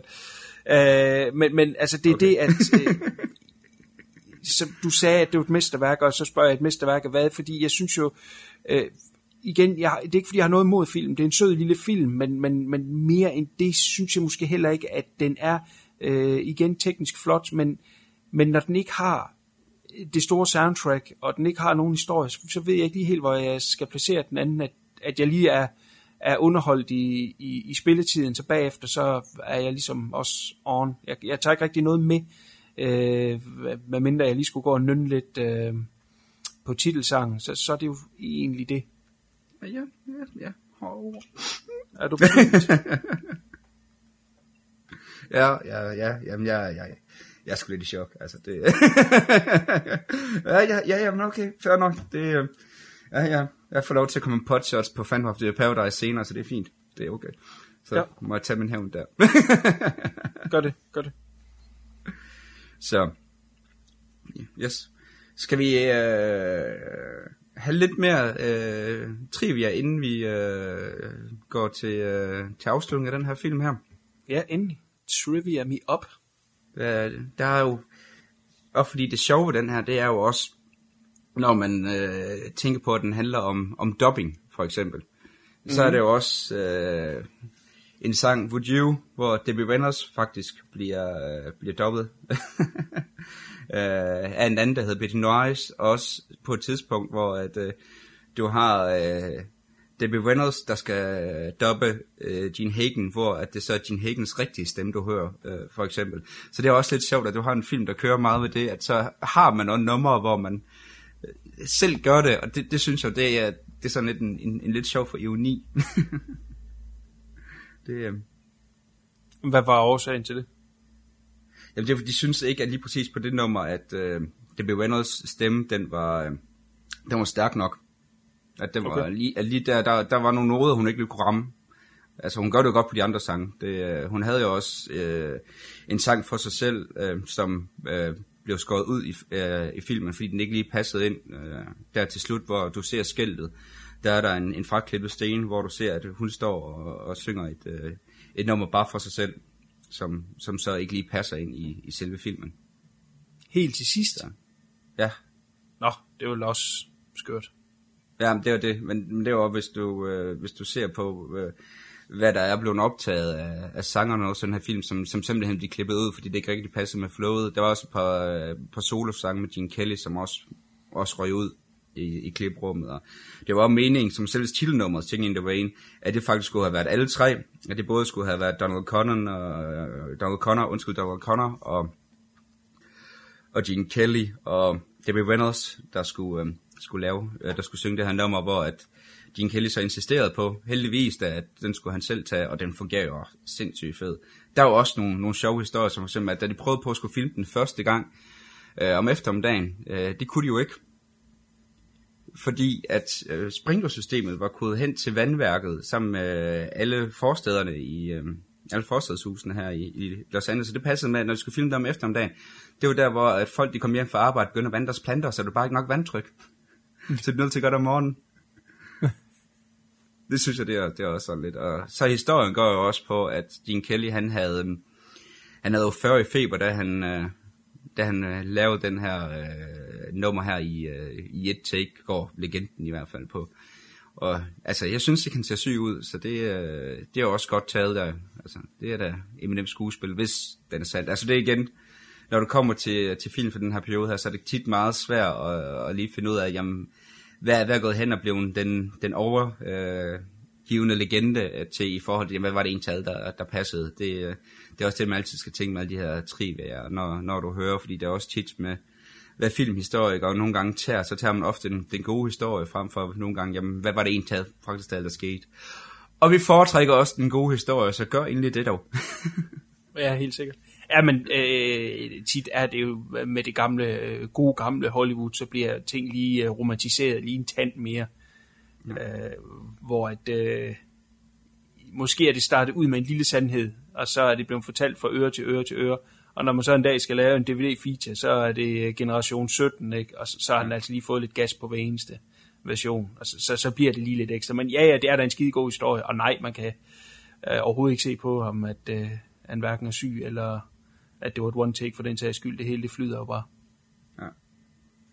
Så, så jo, altså jeg kunne blive ved med at, at finde øh, masser af, af små trivia ting frem og alt det der, men skal vi ikke bare sige, at det er nok med, med Singing in the Rain, inden vi begynder at gå i, uh, i cirkler?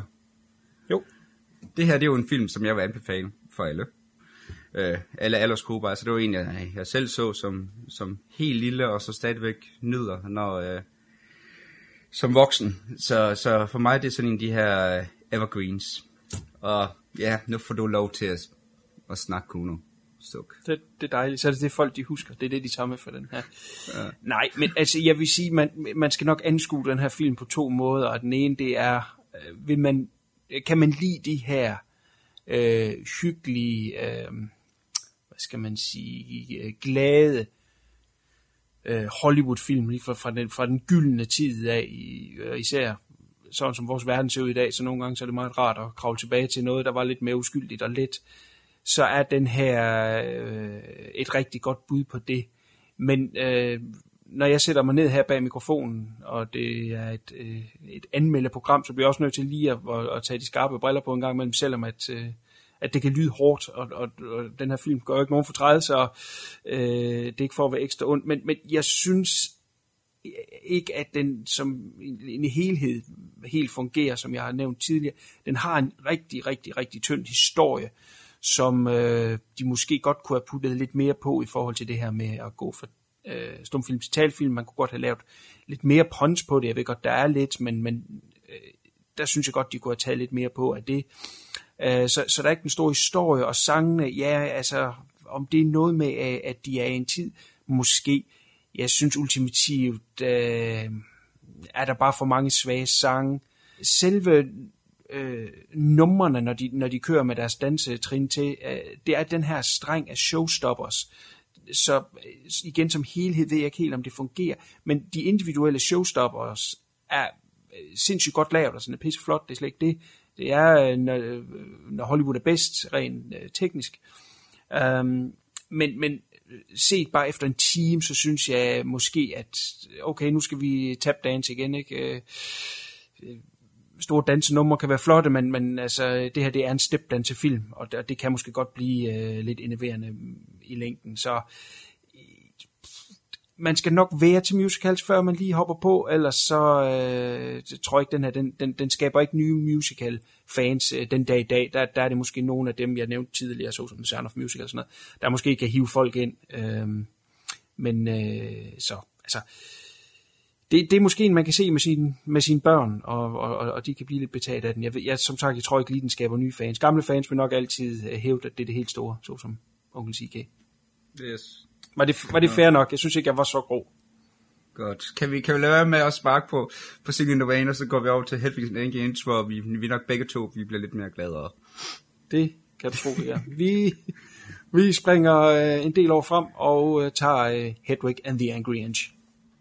Ladies and gentlemen, whether you like it or not. Ow! Hedwig! Don't you know me, Kansas City? I'm the new Berlin Wall. Try and tear me down. How did some slip of a girly boy become the internationally ignored song stylist barely standing before you? Damn, handsome. I can't believe you're not a girl. Looks like we got some sugar daddies in the house. You could give me a cavity, honey. Now you're interested, huh? Inch, not itch.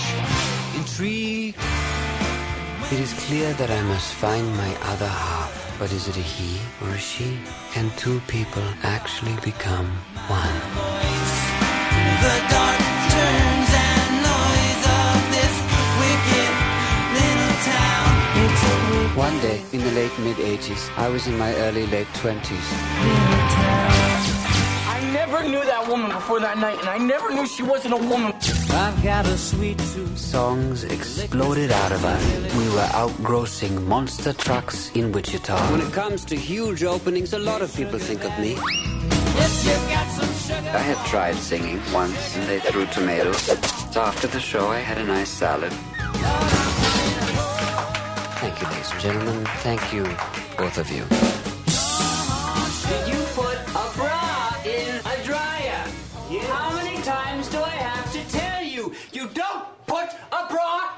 A dryer. It warps. Okay, everybody. I put on some makeup. Suddenly I'm this punk rock star, and I ain't ever, I'm never turning back. Hey boy, take a walk on the wild side. Hedwig and the Angry Inch. When I think about all the people I come upon in my travels, I have to think about the people who have come upon me.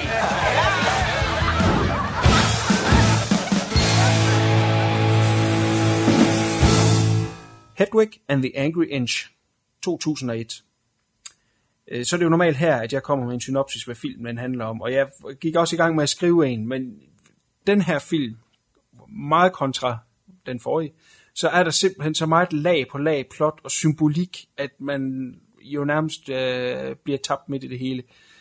Øh, du må lige hjælpe mig at sige, Kay, så vi kommer øh, nemmest muligt igennem, øh, uden at øh, vi kommer til at træde for meget i det. Men det bliver Øh, en svær opgave. Ja, det er det. Men vi kan vel godt blive enige om, at vi snakker om en uh, punk-rock musical, Ja, så langt er vi enige. som er proppet til randen med uh, lag på lag plot og symbolik. Og ja, og pissefede sang. Og hele vejen igennem fed sang. Ja.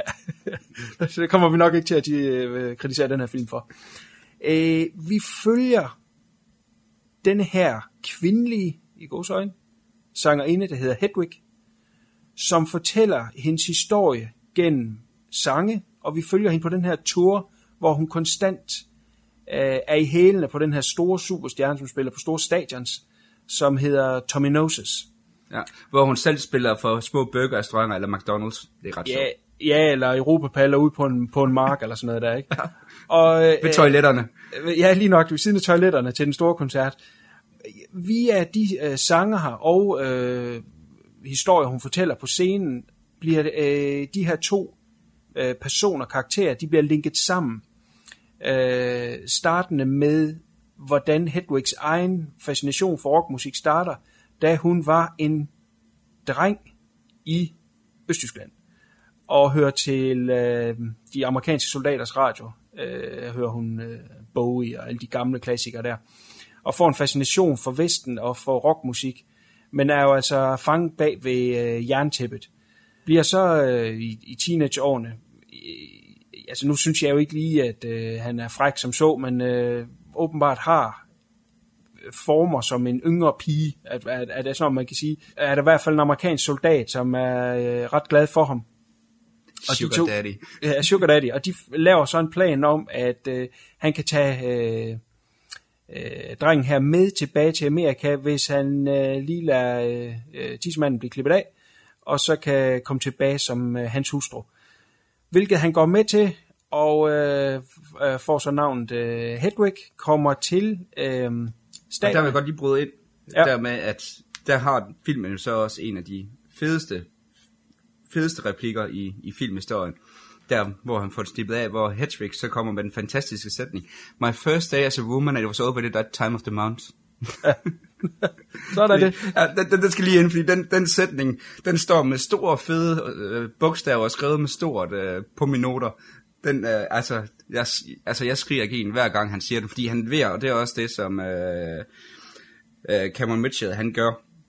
Det er, at han leverer bare de replikker. Altså, hans præstation er jo fuldstændig fantastisk. Man kommer ind på senere, undskyld øh, afbrydelsen, fortsæt. Ja, det er helt i orden. Det er helt i orden. Øh, da de så kommer til Amerika, så finder den her amerikanske soldat så en øh, ny, han heller vil være sammen med, og så sidder Hedwig øh, tilbage alene i en øh, trailer i Amerika, og er helt fortabt, og ser så i tv, at øh, muren i Berlin er falden med ordene, øh, for det tålmodige folk i Tyskland, er, er der kun, sker der kun gode ting, eller sådan et eller andet. Og det vil sige, her er livet helt øh, ødelagt.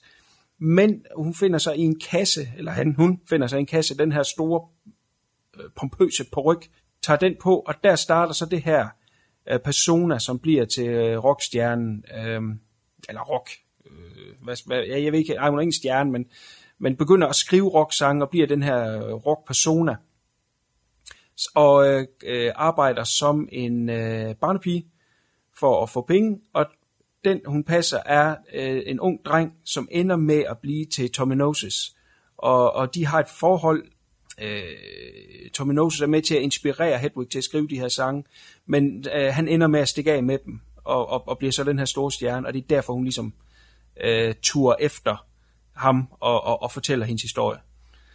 Puha, det endte med at blive langt og, og tørt alligevel. Det lyder umiddelbart øh, kedeligt, men det er det altså bestemt ikke. Det er den her fantastiske visuelle og, og, og, og igen det her fantastiske soundtrack, som fortæller den her historie om en person, som er splittet, som kommer fra den her splittede by. Det er det, der er med lag på lag plot og masser af symbolik, er om, om den her person, som er splittet mellem køn, som bor i en by, der er splittet, og skal finde tilbage til sig selv. Det er jo en, dannelse, det er jo en klassisk dannelseshistorie, vi er jo Ja, lige nok. jo. Ja, på allerhøjeste plan. Nå, men nu har jeg snakket helt vildt. Øh, ingen tvivl om, at jeg elsker den her film. Øh, så I kan komme ind med dine tanker omkring, uh, umiddelbare tanker omkring uh, Hedwig, og måske også uh, din første experience, da du så den første gang. Jamen, det er jo en af de der film, der bare overrumpler en. Det er jo, det er jo ligesom, altså, det er jo ligesom en spark i løgner, fordi du, du ser det jo ikke komme. Jeg har prøvet at vise den her til, øh, til, øh, til mange mennesker. Og ofte så folk, de bliver nærmest sådan blanke i, blanke i blikket, fordi det er sådan lidt, det er jo ikke noget, man ser komme, og nu skal man se en musical.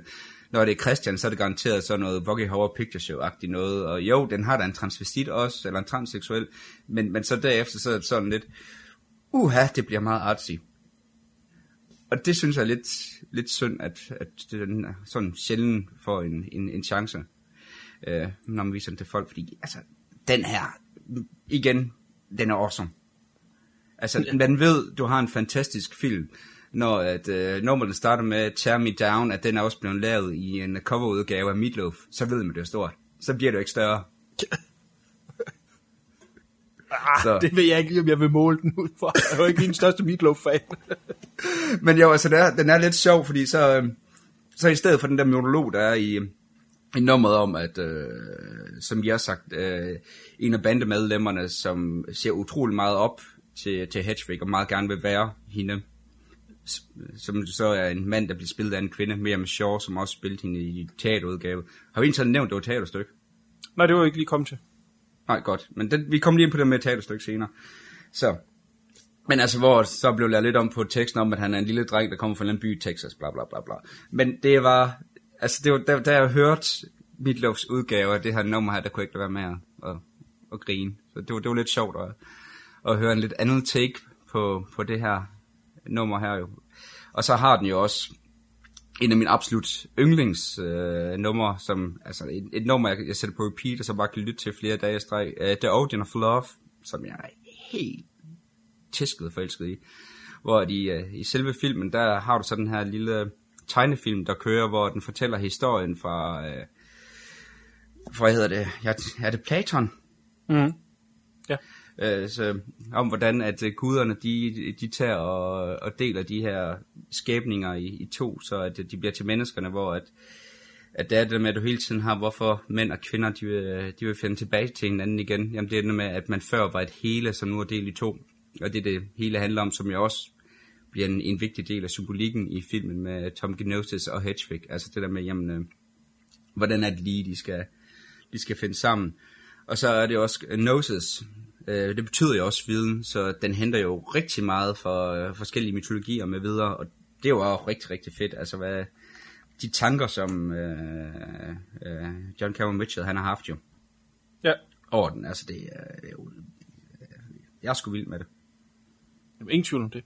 Men lad os lige uh, tage den uh, fra starten af, inden vi forviler os for langt ind. Fordi som du selv nævner, så uh, starter det her som et uh, stageplay på off, off Broadway. Det ligger næsten allerede i, i historien her, at øh, med øh, transseksuelle og med punkrock øh, ikke lige normalt er on Broadway. Så øh, startede det her på et... Øh, øh på de små scener og var et, øh, et off-off Broadway, hvor det kører i to år, og får en, en, en fornuftig undergrundssucces. Og det er jo er langt fra det og så til en film, og det er jo ret imponerende, at, at film overhovedet eksisterer i dag, øh, blot efter to år på Off Off Broadway, at der var en øh, filmproducent, som sagde, det der, det skal vi sætte med lave til en, en film, og den, den, den er jo ikke low budget, den er jo, øh, altså de har haft et godt budget til at, at, at skyde den her sted på, og det er simpelthen nogle producenter ved New Line Cinema, der sagde, det her, det, øh, det skal simpelthen laves til en film, og øh, har jo nok taget alle Øh, lidt ved surprise, at øh, der kom sådan en, en musical på det, på det tidspunkt. Ikke? Nu har du selv nævnt Rocky Horror, kom i 70'erne, der var en del eksperimenterende musicals tilbage i 70'erne, men øh, når, når vi snakker lige omkring øh, årtusindskiftet, øh, er det ret imponerende, at den her film kommer, og nok derfor også, at, at mange blev overrasket over den, og, og sikkert også nogen, der ikke helt vidste, hvad de, hvad de skulle gøre med den. Uh, min egen oplevelse med den var, at øh, jeg så den, da den kørte på Nations-festivalen, og det har nok været i 2002, så tænker jeg. Der var i hvert fald ikke, øh, jeg havde ikke hørt om nogen, der havde set den, og den var ikke øh, udkommet på, øh, på DVD på det tidspunkt endnu. Gik ind og så den totalt uviden om, hvad det var, og, og da den var slut, der var det den her øh, lille bitte øh, film, som var så fantastisk, som øh, åbenbart ikke ret mange havde hørt om, og, og, og den først der var sådan rigtig på vej frem. Øh, det var sådan lidt fantastisk, at øh, man havde den her lille jewel, som, som var øh, i quote unquote ukendt på det tidspunkt. Kom jeg så senere ud på DVD og, og har fået det her store liv. Øh, Og det er jo- Ja, kom frisk. Og det er jo, og det er jo også sjovt, det der med det, det store liv. Det var jo så, at det blev en Broadway-produktion Ja, øh, det- også jo her øh, i 2004 har det vel været. Og, og det sjove der, det er jo så, at i, øh, i, den, øh, i den udgave, der har det jo øh, folk som øh, Neil Patrick Harris, som spiller Hedwig øh, i, et, i et halvt år. Han vandt så også en Tony. Øh, det er jo teaterverdens svar på, på Oscar. Og han vandt en Tony for, for at spille Hedwig. Og det er, jo, det er jo rigtig fedt, det der med, at den faktisk gik fra at være, være off-Broadway til at blive et, et stort Broadway-hit. Ja, Øh, nu sagde du 30 år 2004. Øh, Fordi det, det var bare er- er... tal, jeg slængede, slængede, slængede ud fuldstændig, fordi jeg kom i tvivl Ja, men det er også i View Reviews uh, ånd bare at sige et eller andet, og så håbe det holder. Ja, altså, men uh, det er ja. ikke helt rigtigt. Det, vi, vi er noget længere frem, det er 2014. 2014, ja, Ja. sorry.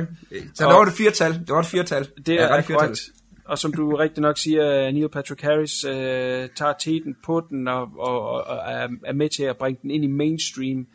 Øh, andre større stjerner kommer også ind, øh, blandt andet Tay Dix som øh, Hedwig, og så øh, et rigtig skørt valg, øh, Michael C. Hall, som folk måske kender Du synes Dexter. ikke, Tate Dix er et skørt valg? Jo, det sagde jeg. Nå, jamen jeg synes bare, du sagde Michael C. Hall også, men jeg synes, Tate Dix er det sjoveste. Den, jeg gad godt se ham som Hedwig. Det kan jeg simpelthen ikke forestille mig. Jamen, det kan du gå på tuben og se.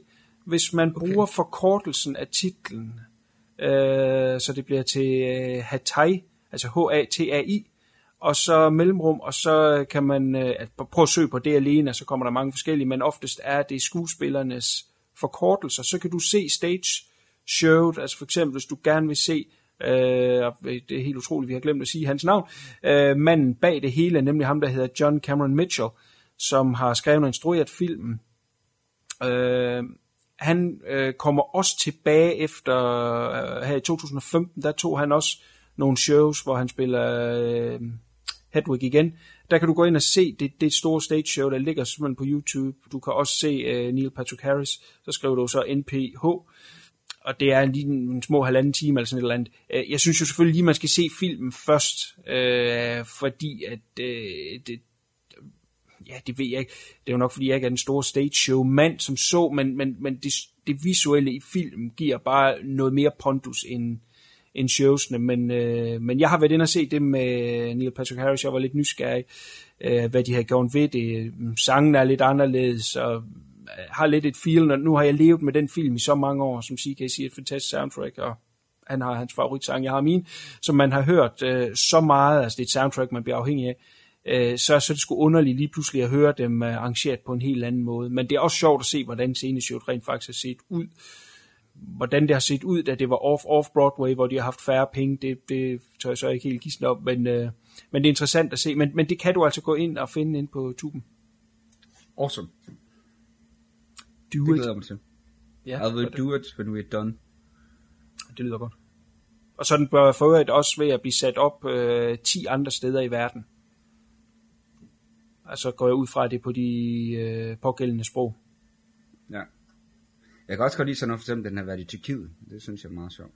Ja, Og Holland. det, øh, det, det, det lige nok i Tyrkiet, men tænker, at det må være et kæmpe tabu. Ja. Men det her, den her, den her sådan, lidt- det, det, det, jeg vil gerne vide, hvordan det blev taget imod der. Ja. Du må på turen. ja. Yes. Hatay, Turkey. Det, ja, det ved jeg så ikke lige om er The Magic Words, men prøv den. det, det kunne godt være morsomt. Yes, ja, lad os øh, komme videre, hvis vi har noget mere at snakke om der. Nej, ikke omkring uh, stage show. Der, der er nogle, nogle film, som man tænker, uh, de var nok tættere på aldrig at blive lavet, end at blive lavet, og det her det er nok en af dem. Det er ikke det, uh, Hollywood normalt, eller produktion, de store produktionsselskaber normalt smider penge efter, og det er jo ret fantastisk, at, at de stadig ikke får chancen. Jeg, jeg kan ikke se det ske i dag, må jeg indrømme, selvom vi selvfølgelig går ud fra, at vi hele tiden udvikler os i en positiv retning, så øh, lige nuagtigt det der med, med Hollywood og penge og... øh, hvad der er mainstream, og man må helst ikke støde nogen. Så sådan en film her, tror jeg, øh, ikke kan blive lavet på, på det, ikke i Amerika i hvert fald, øh, på det niveau, som den blev dengang. Jamen det er det, altså det er også en af de der, øh, nu er det så en helt anden diskussion, vi tager nu, men det er en Ja, af de der ting, der jeg altid synes, der er, er så sært. Det er også det, når man siger, jamen, at der ikke længere er den samme øh, mod og, og sådan noget, og så kommer der en, en film som Birdman, der er lavet af et stort produktionsselskab. Du får igen, sorry, jeg har ikke fået den set nu, jeg skal nok. Øh, den der bjørnefilm, Leonardo DiCaprio, er også af Alejandro Inarritu. Og, og det er jo lidt det der med, at der kommer sgu stadigvæk de der øh, halveksperimenterende film, som, som, som kan noget for, for Hollywood. Men, men det er også igen, fordi det drukner jo alt det der store, øh, bravende, ja, hvad skal man kalde det, superhelte ting og sådan noget, og alt det skal være franchise og sådan noget, men der kommer sgu også stadigvæk masser af, øh, af spændende, øh, interessante ting samtidig med, ikke kun for, for indie-scenen, øh, men, men sgu da også nogle gange for, øh, for de her øh, store studier. Og Det synes jeg, det er, at, øh, er nogle gange lidt, lidt ked af, at man ligesom ignorerer også, at jo, der, der er sgu da stadigvæk lidt mod til at, til at lave lidt andet, end, end man lige lige tror. Og, og det er også derfor, at jeg synes, det er lidt sjovt, om sådan en film kan laver lavet i dag. Jo, det tror jeg godt, den kunne. Det tror, det tror jeg ikke. Nu lige dem, du nævner, er eksperimenterende i deres form, hvor det her, der tænker jeg mere på, øh, på det, der er mellem linjerne. Altså det... Jeg tror heller ikke i dag, man vil lave en, en Hollywood-film, hvor at en hvid og en sort øh, har et, et, et forhold. Altså det, det man, man er panisk over for visse ting, som kan udelukke eventuelle, hvad hedder det, um, audiences. Altså det, det skal simpelthen være så strømlignet, at alle ligesom kan sluge det, og så laver de lige en speciel udgave til kineserne også. Øh, og, og det er det, jeg mener lige i forhold til Hedwig, det er, at jeg tror simpelthen ikke, at de ting, der er der i med, med, med kønsroller og, og øh, øh, det seksuelle i det, og, og Hedwig har jo altså også et forhold til den her dreng. Altså der er nogle ting, som man kan sige er lidt øh, edgy, som jeg tror simpelthen ikke, øh, man vil røre i dag. Der skal man altså ud på, øh, på indie-scenen, som du siger. Der kan det selvfølgelig godt lade sig gøre, men der er pengene jo oftest også øh, lidt mindre, og derfor er også distributionsnettet lidt mindre. Altså, jeg, jeg begynder at forudse snart, at på et eller andet tidspunkt, jamen, så kommer der et, et respons til alt det her, der så strøm, øh. Du kan også allerede se det nu, at i år mange af de der øh, sådan store forsæt eller sådan noget, de har ikke klaret sig så godt, som man, man har forventet, og jeg tror, der er publikum på et eller andet tidspunkt, så begynder man også at komme med, med den her type film igen, stille og roligt. Altså sådan er det jo altid, hvis, hvis man ser, hvordan er, så havde du øh, 60'erne og 70'erne, hvor du havde de her sådan utrolige, øh, også eksperimenterende film, og så havde du 80'erne, hvor jo, så var det mere pick og patter, men så var det ikke så meget den måde, man, man ligesom øh, skubbede på, og så havde du 90'erne, hvor det hele det var bare var et, øh, et mørkt rod. Og jeg tror simpelthen bare, det går i ring. Ligesom med mode inden med film, at øh, på et tidspunkt, så vender det også tilbage til, at så vil folk have noget, have noget andet. Og sådan er det jo altid. Altså, det, er jo, det er jo en af de gode ting ved, øh, ved filmindustrien. Det er jo udbud og efterspørgsel. Ja. Men vi kan så også trøste os selv med, at øh, i forhold til amerikanerne, så kan vi godt finde ud af at se film fra andre steder i verden. Hvor de, hvor de ikke er hjemme på samme måde. Det kan vi vist godt sige. Altså de der øh, taiwanesiske ting. Wayward Cloud, for, for at nævne den. Det er jo også musical. Ja. Dansende peniser. Ja. det. Gå tilbage og hør det jubilæums... Nej, det var ikke engang jubilæumsshow, var det? Det var det, var det ikke? Jo, var jeg ikke tror, det 25? var 25, Jo. ja. Altså, der, der snakker vi også om alternative musicals, og der har Ja, du så også en, en CK, der ikke er tilfreds. For at sige det mildt. jeg var ikke glad for den film, så vidt jeg husker, men lad nu det ligge. Det, altså, vi er jo nødt til at hele tiden at komme, øh, og anbefale os selv, jo, fordi der er jo ingen andre, der gør det. Nej, det er jo det. Nej, men øh, altså, jeg tror, øh, nu modsiger jeg måske lidt mig selv, men jeg, jeg tror, den alternative musical vil der nok altid have et liv, øh, om end det så er på indie-scenen, hvor at mere den traditionelle, altså en modernisering af øh, det gode gamle Hollywoods øh, musical, øh, det, det, det, det har nok mere trængekår. Altså jeg tror ikke, vi ser en, Ja, okay, der kom jo godt nok de der, øh, ja, i, i, i- kølvand på Glee, der kom der jo en masse ungdomsmusicals. Mm, ja, måske, måske kan de godt stadigvæk producere noget, men, men indie-scenen, det er sgu nok der, hvor øh, musical reelt set har sin fremtid. Jamen, det er jo, det er jo rigtigt nok. Altså, nu er jeg lige inde og kigge på Across the Universe fra 2007, som også er en film, vi, uh, vi begge to uh, har snakket positivt om før. Ej, jeg Og tror ikke, jeg se, jo. positivt om, men det er rigtigt, vi har snakket om den. Jeg, jeg, jeg tror, jeg synes, jeg sagde, den var lidt kedelig. Anna, jeg føler bare kniven, der bare bliver kørt rundt. i Jamen, du må da kunne huske det. Det var dengang, hvor vi snakkede om øh, musical-numre. Øh, Jo, jo, jo. Men vi havde også på et tidspunkt nogle år før det, øh, hvor du godt kunne lide den. ah, det Lidt tror jeg altså... Ah, jeg tror, jeg altid Jo. har været lunken over for den, men, men lad nu det være uh, en flot film. Det var dig, der som- fik mig til at se den, nemlig. Det er den der Beatles-film, ikke? Jo, jo, det er den.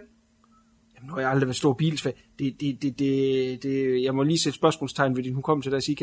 Men, men øh, det, er, en- det er en meget flot film, men, men den, den- er delen også kedelig i sangvalget, men det er fordi, det slet ikke er min musikstil. Gan og spade. Okay, Den er rock. ja, ja, ja. Jamen, ja, ja, jamen, så kan du da få al den rock, du vil have, din barbar, altså. Nå, så fik jeg også lov til at kalde dig barbar i dag, jamen så, øh, så er det her da et succesfuldt cast. ja, det er godt. ja, nå, lad os, lad os komme tilbage til filmen, Kuno. Ja, Hedwig. Øh, har du mere, du lige vil øh, sige? Jamen, øh, øh, nu kører vi lige øh, løs form øh, øh, i den her omgang. Øh, jeg synes jo, altså den, jeg kan ikke understrege nok den her fantastiske, lejende visuelle stil, som filmen har undervejs, er, er, gør simpelthen, at filmen bare flyder så lækkert. Det er øh, nogle rigtig dygtige folk, man har fået på til at kunne løfte, øh, hvad har været et statisk øh, stage show, over og- til en lejende, øh, øh, konstant visuel interessant film, som du har nævnt tidligere, så er der både animationssekvenser i, der er øh, konstant bevægende kamera, der er endda en scene, det er så blevet brugt en del siden, men øh, det skal jo selvfølgelig ikke komme den her film til last, det her med at have en, en karaoke-scene, altså simpelthen hvor teksten er i bunden, og en, og en hoppende bold, der ligesom er på hver ord, vi nu skal synge. Ja, men, men det har man jo helt tilbage for de der øh, små øh, Silly Symphonies fra, fra Disney tilbage fra 30'erne Ja, ja, det er rigtigt 40'erne. nok. Ja, det er heller ikke noget, der skal være... Ja, ja. Det, det er bare lige den her periode, der kommer også en Star Trek-film, hvor det var i. Men skidt nu med det det. Altså, det gør simpelthen, at det er en lækker bisken selv øh, altså historie og sangtekster taget fra, så er den simpelthen bare så lækker at se. Så det andet, det er jo simpelthen bare, det er øh, fløde om på fløde øh, af lækkerier. Og, og, og, og gør den øh, simpelthen så dragende og øh, fantastisk skuespil, øh, bliver jeg også nødt til at sige, af, af, af manden bag. Man kan så også sige, at han har så spillet den i mange år, og har levet den øh, Øh, som en, en, en, bog først, han skrev helt tilbage i, i, i 90'erne, hvor han øh, erhvervede sig som skuespiller, øh, var med i MacGyver blandt andet, og, og, og fik penge til at, at, at, at få den her store drøm op og, og, og stå om den her historie og slår sig så sammen med manden, der har lavet musikken, som også øh, spiller øh, en af bandmedlemmerne, han hedder Steven Trask. Øh, altså, nu, han har ikke haft en stor skuespillerkarriere som så, altså han har haft, været med en del, men det er ikke blevet det helt store af, øh, foruden den her, kan man sige, øh, John Cameron Mitchell, men, men han står ind her som debuterende instruktør, og laver simpelthen den her fantastiske øh, film, og, og erhverver sig nu hovedsageligt som instruktør. jeg synes, det er imponerende. Øh, Michael Pitt, som er en normal skuespiller, jeg ikke er synderlig glad for, øh, gør det også skide godt heri som, øh, som Tommy Noses. Ja, og han er så dubbet af Stephen Trask i, øh, for at fortsætte med, med dubbing-historierne, Ja, i, når han i, synger. i sangsekvenserne er lige I nu sangsekvenserne. Ja, øh, det er måske også meget forlangt, at man skal have den perfekte rockstemme, samtidig med, at man passer lige til filmen. Ja. Så, øh, men fair nok. Men øh, John Cameron Mitchell synger selv hans bits, øh, ja. som, som han også gør på en rigtig fed måde. Der er bare et eller andet over det, der, der går sådan op i en højere enhed, og, og, og det har måske noget at gøre med, at den har haft den her launchpad der, og kører som et skuespil i, i, i, nogle år inden, øh, at der bare kom den her færdige pakke, som, som bare skulle deles ud til os alle sammen på, på verdensplan. Og der vil jeg så vende tilbage til uh, Rocky Horror Picture Show. Det var også på det samme det der med, at det havde været teaterstykker i, i, Ja. i så lang tid, og hvor du kunne mærke sådan noget som uh, Tim Curry, at han havde jo spillet Frankenfurter så mange gange, så han havde jo bare øh, så mange små ting og sådan noget der, øh, bevægelser, der bare sidder fuldstændig i skabet. Det samme med John Cameron Mitchell her jo. Han har Ja. jo også bare små ting, som øh, i kropssprog med videre, som kommer efter, at du har levet med en rolle i, i så mange år, og fuldstændig på perf- perfektioneret, til at du hele tiden kan læse små ting ind i, i performancen, som du også kan med Tim Curry som Frankenfurter. Og det synes jeg er fedt, det der med, at det giver noget helt andet, når du har øh, en skuespiller, der har en rolle så meget, altså hvor det næsten, de er rollen, og det er jo Ja. ikke sådan method acting, vi snakker nu, men det er simpelthen bare det der med, at man har været så meget inde i rollen, at man, man kan den sgu. Ja. Ja, men der er så mange detaljer, som man øh, kan blive ved med, selvom man har set film flere gange, så er der simpelthen så mange små ting, øh, man kan fange, når man ser den øh, 10., 11., 12. gang. Øh, hvordan fanden man havde mistet det til at starte med. Og det er simpelthen bare fordi, at der er, den er så rig på detaljer øh, hele vejen igennem. Så øh, ja, Så, men øh, øh, lad, skal vi prøve at snakke lidt om nogle af hans andre film? Ja, jeg er lidt, han øh, øh, lidt tyndt befolket i dem, men jeg går ud fra, at du gerne vil snakke om Short Boss. Jamen det er fordi, det er jo, at den her nævnt før, Short Boss, det er jo en af de der film der, som jeg er totalt ked af, at jeg aldrig nogensinde har fået set færdig. Det er igen, altså du, nu har vi snakket lidt om med Hedgevig, man, man bliver sådan meget, øh, meget sådan, kan blive lidt chokeret, når man ser den. Mm. Mm. Short Boss, den starter med en kvarter lang øh, klippende sexscene, hvor du blandt andet ser en mand, der ned på hans, hans egen ansigt og, og sådan nogle ting der. Og det var slet ikke, hvad jeg havde troet. Altså jeg har godt nok hørt sådan øh, på forhånd. Det var også en... Øh, jeg havde lånt DVD'en nede på øh, biblioteket, så jeg var, jeg var slet ikke klar over, hvad der var, der skulle ske. Der så bare Jim Cameron Mitchell, og det skulle være en sexkomedie, og okay, fair nok. Og... Ja, der var sex i den. Det er også, øh, han er også medlem af en eller anden speciel øh, gruppe, der bliver kaldt Radical Fairies, hvor, at, ja, jeg prøvede på at, at forstå, hvad det gik helt ud på. Det, det gjorde jeg ikke, men det er et eller andet med at være seksuelt frigjort, åbenbart. Men det er også den der med, hvor at den så går hen, og så får den den historie her om den her sexterapeut, der aldrig har fået en orgasme, og hvordan hun så kommer ind i det her øh, lidt hårde bondage-miljø, som, som så gør, at hun ligesom bliver frigivet, og, og finder ud af, at hun faktisk er til kvinder. Så langt noget desværre ikke, fordi jeg, jeg blev simpelthen så, så puffet over, at, at, at sådan lidt, at wow. Gik så meget til makronerne. Ja, jamen, jeg, jeg kan love dig, altså, jeg må bare, altså, det er jo, altså, udover at du ser, øh, det klipper med den her mand her, som onanerer på sit eget ansigt, samtidig med, at du klipper over til, øh, øh, hvad hedder det, øh, øh, den øh, sexterapeuten her, der er sex med ens kæreste, hvor de virkelig går til den, og så har du så også to mænd samtidig med, der virkelig går til den, og man sidder bare sådan lidt og tænker, hvad, hvad, hvad, what, what, what? Og det er sådan en film, som, jeg vil hele tiden, men det er sådan en film, jeg har det som sådan den der hellige øh, gral, at øh, der er ikke så mange film, jeg ser længere, men den film skal jeg altså få set fra ende til anden igen. Det bliver jeg simpelthen bare nødt til. Altså den, øh, men men det, der skal jeg bare lige, øh, lige, lige sunde mig selv, og, og nu ved jeg, hvad jeg går ind til, men wow. Øj, det var en stærk oplevelse, bare de 20 minutter, jeg så af den. Jeg synes ultimativt, at det er en film, der prøver lidt for meget. Kom altså, du igennem den? Øh, ja, fordi at øh, i tidernes morgen, nu kan jeg ikke huske, er den fra 06 eller sådan et eller andet. Jo, 06. ja, apropos. Øh, men men øh, jeg var jo nysgerrig, fordi igen, den her øh, flotte, imponerende film, den mand må skulle da blive til noget i, i instruktørstolen, ikke? Og så kom den her film, som du siger, den, her, den kom med noget af et ry. Tænkte, nå, jamen det, det skal jeg sgu da se. Og øh, meget lige dig, så var det, Øh, hvad fanden er det her? Og, og, og da den ligesom var færdig, jamen, ved ikke, om, om, om den prøver for meget, eller prøver for hårdt, eller, eller der er et eller andet derimellem, hvor den, hvor den taber. Den har slet ikke øh, øh, altså samme charme, men altså, jeg siger ikke, at det er en dårlig film, men, men øh, jeg vil heller ikke sidde og sige, at man skal løbe ud og se den. Man skal i hvert fald ikke se den, fordi at man er blevet en stor Hedwig-fan, som så. Øh, altså, det, på den måde linker det ikke, som så. Men øh, altså, ja, jeg ved det sgu ikke. Han, han, han havde åbenbart noget, han lige skulle af med der. Øh, nu er han jo så kommet lidt tilbage ind i, i, i Hedwig-universet ved at være øh, lidt bagmanden bag det her øh, nye stage show, som de prøver at sætte op rundt omkring i verden.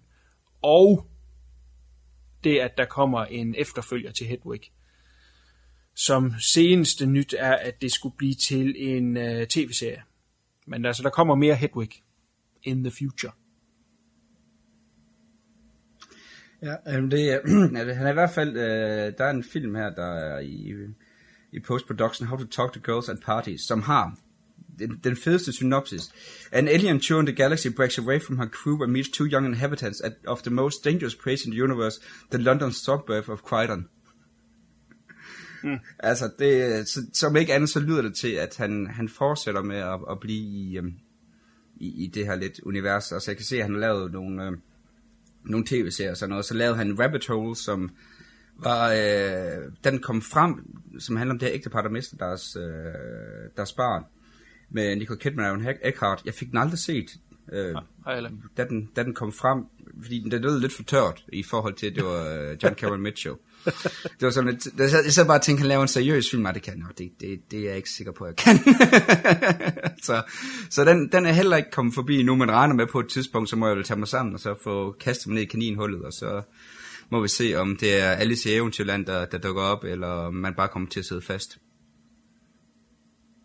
Ja, jamen han er da en, en spændende mand. Jeg synes, det er interessant, at, øh, at han tør at gå tilbage og lave en, øh, en efterfølger. Selvom at ja. det er som en tv-serie, man kan sige, det bliver lidt anden platform, så kan man tillade sig nogle andre ting, uden at det som så vil falde til last, hvis det ikke, hvis det ikke kommer til at fungere, så vil det ikke falde øh, hverken film eller stage show til last, hvis det er en tv-serie. Man er, over i den, man er ligesom over i en anden form, så kan man, så kan man nemmere slippe sted med det, men øh, stadigvæk de må have nogle idéer, ham og, og Steven Trask. Ja. Så men det, jeg, glæder mig, jeg, altså, jeg glæder mig til at se det. Altså, og det er jo igen, øh, der er jo alle de her øh, film her, der bliver til tv-serier nu jo. Ja. Så øh, har vi, du har været inde på, på nogle af dem, og jeg vil sige, sådan noget som Fargo øh, fungerer sgu meget godt. Ja, enig. Nu har jeg kun set første sæson, og jeg har hørt, at anden sæson skulle lige så fed, så det må jeg komme til mig, til mig i gang med.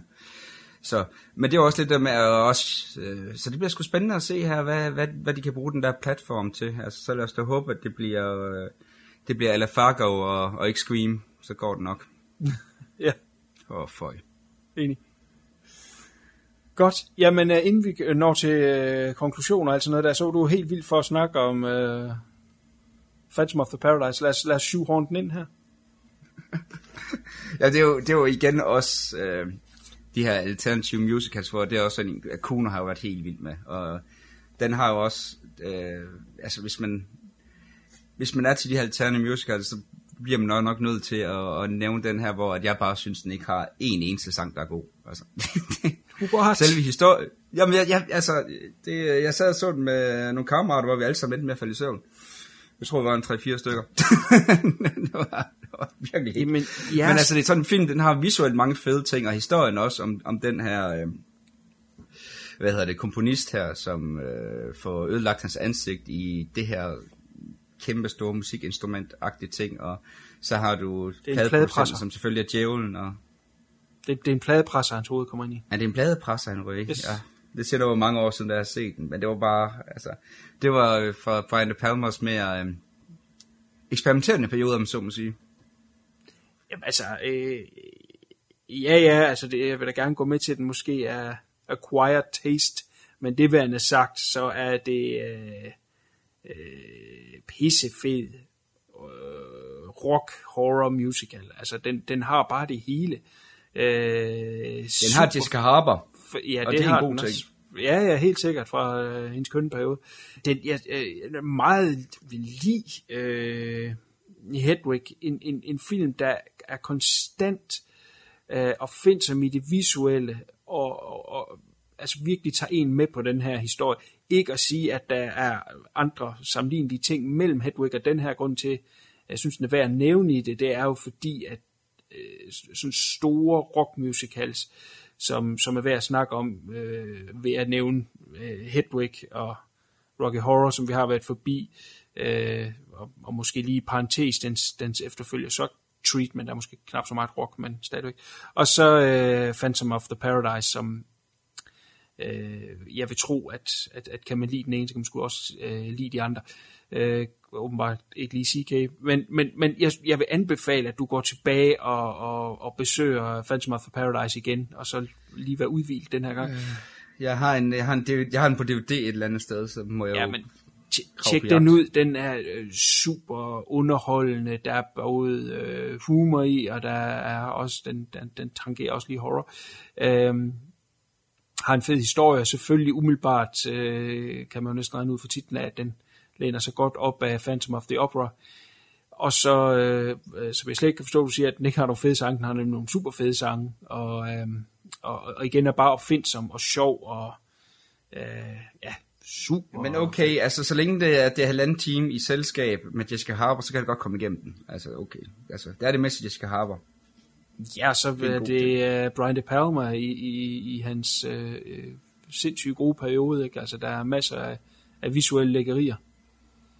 Det er sådan en film, ja. hvor man tænker, at den, den vil ikke kunne laves i dag, men, uh, men uh, det, det kunne man dengang. Man kunne, man kunne eksperimentere lidt mere. Så uh, den, den synes jeg lige er, er værd at, at, shoehorn ind her, uh, uden at den uh, overhovedet når uh, samme niveau som, som Hedwig, så, så synes jeg stadig, at den er super fed. Uh, har du mere, du vil sige til uh, gode gamle Hedwig? Øh, ja, jeg vil gerne lave mit wrap-up til sidst. Må, øh, skal jeg gøre det nu, eller? Ja, altså hvis du ikke, hvis du ikke har, har mere, så... Øh, fordi det er jo sådan en film, vi kan blive med at, at snakke Ja, om helt i, sikkert. i lang Den tid. skal så- ses og høres. Man skal ikke snakke. Ja, især høres. Ja. Høres, høres, høres. Jeg glæder mig også til at, at, at høre, hvad for en, en sang, du smider på for at præsentere den. Nå, men det kan jeg allerede afsløre nu, fordi det er min yndlingssang. Og det er Midnight Radio, uh, som jeg synes ja. er den absolut bedste derpå. Men der er mange gode, må man skulle sige. Det glæder jeg mig i hvert fald til at høre. Yes, men uh, nu starter vi med dig, så at uh, mine passiv folk, de husker til den her. Ja, godt. Undtagen at mine er så stærke og malende, at øh, man, man glemmer alt, hvad du har sagt. Godt, nej. Tro på det. ja, det gør jeg også. Øh, jeg kan kun anbefale den her film til alle. Det gælder også, selvom at man ikke er øh, udbredt musical-fan, simpelthen fordi øh, den måde, som filmen er skruet sammen på, simpelthen er så engaging, at, at alle er sgu med fra starten af, og, og den er som sagt så visuel hele vejen igennem, så man bliver fænget fra starten af den her øh, dreng i spideruniform i starten, som ligger inde i en ovn og hører øh, øh David Bowie, fordi at han må ikke høre rockmusik. Øh, det, det fanger simpelthen en fra starten af, at man bliver taget med på den her øh, fantastiske historie, som er øh, øh engaging og som er øh, hjertevarm og sjov. Der er masser af humor heri. Øh, så, så bare rent historiemæssigt har den det hele, og så som jeg har sagt flere gange nu, det visuelle følger det til dørs. Den er øh, øh, aldrig kedelig. Den, den, den er virkelig lækker lavet. Ikke? Altså, det er jo nærmest en, øh, en, en, halv Scorsese i det visuelle. Det er virkelig fedt lavet. Og så selvfølgelig et soundtrack to boot. Altså øh, alt det, som øh, den forrige film den manglede, det har den her. Øh, den har simpelthen bare et soundtrack, som når man har set den, så skal man bare have fat i det og, og, og, og høre hele tiden. Pisse fede rock øh, numre, der er både upbeat og, og lidt mere mm, slow, men det er alt sammen fedt. Jeg vil sige, der er ikke et eneste dårligt nummer i, i den her film. Så pisse fedt, klassisk soundtrack og en øh, super underholdende film, som vil gå ind under huden på dig og you will never forget it. Og øh, vil skrive til os og sige tak, fordi at vi har puttet spotlight på den her film. Yes, det var fandme de vise ord. Slå den. altså, det er sådan en film her, som jeg jo selv elsker, og jeg vil helt vildt gerne anbefale den til, til alle og enhver, men der er, øh, der er så bare nødt til at så også indrømme, at den har ikke det helt så store almene publikum. Det er efter at have prøvet at vise den til, til rigtig mange, og prøvet at få mange til at, at have de samme følelser som mig, så må jeg nok sige, at øh, den ene, den der ende der, hvor at det skal være folk med et åbent sind, for at sige det på en, på en pæn måde, og en som, altså det, det er folk, der er, øh, der er vant til at tænke lidt ud af boksen. Altså hvis, hvis, hvis, din, hvis, hvis folk har en, en opfattelse af sådan noget som uh, Transformers, som videre, det er der shit, og det er der shit, bare ikke på en positiv måde, som man åbenbart bruger shit nu til, om det er en helt anden samtale.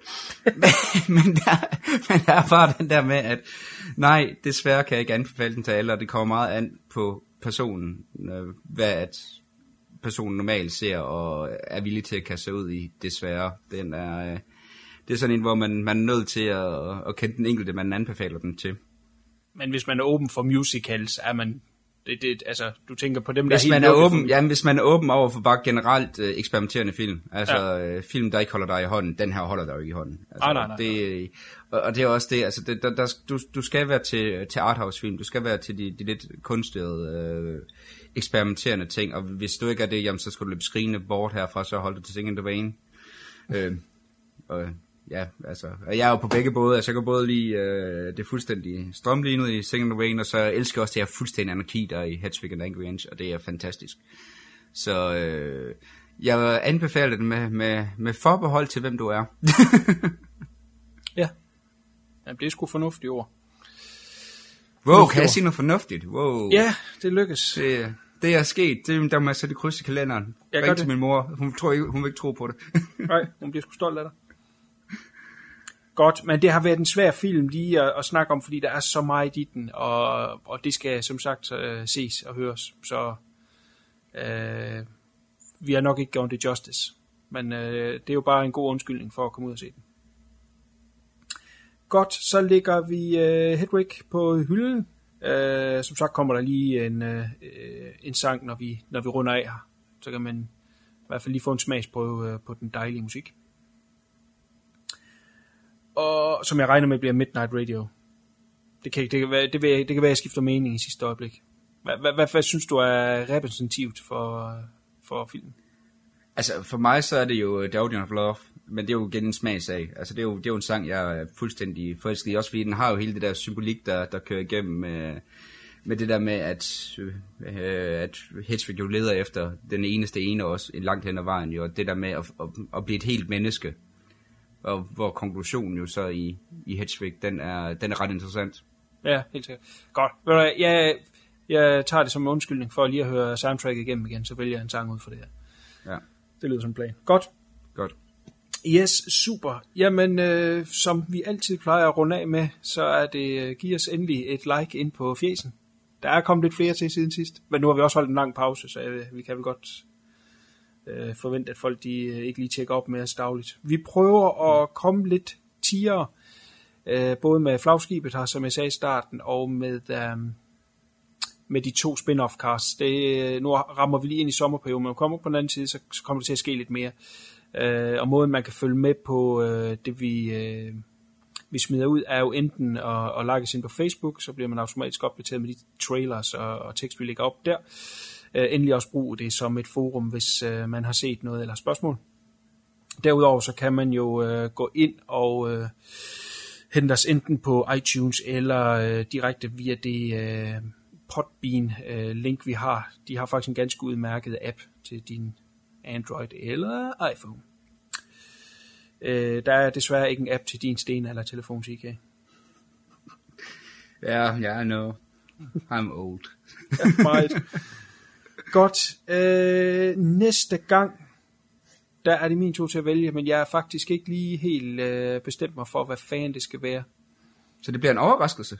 Ja, det må blive, blive en overraskelse, uh. og det er jo så en rigtig god øh, undskyldning for lige at gå ind og, øh, og like øh, Facebook-siden, fordi dagen der popper der i hvert fald en, en video op, en trailer til, øh, hvad film det måtte være. Men der kommer ikke til at gå øh, så satans lang tid, før vi er der igen. Det kommer i hvert fald ikke til at gå et halvt år. Jeg tror, og jeg er blevet enige om, at vi lige prøver at rulle ærmerne op. Ja. Lige at få så. lidt øh, episoder skudt afsted. Så øh, hold øje derinde med, hvad, øh, hvad næste film øh, bliver. Det er noget, jeg kan drille øh, onkel Sika med. Åh, oh, suk. Ej, jeg skal nok jeg være sød. jeg, skal nok, jeg skal nok være sød ved dig. Tak, I shall tak. be nice to you. Godt, øh, uh, CK, kan du sige uh, pænt farvel? Pænt farvel. Og på gensyn næste gang. Bye bye. Bye. Don't you know me, Kansas City? I'm the new Berlin Wall. Try and tear me down. I was born on the other side of a town ripped in two.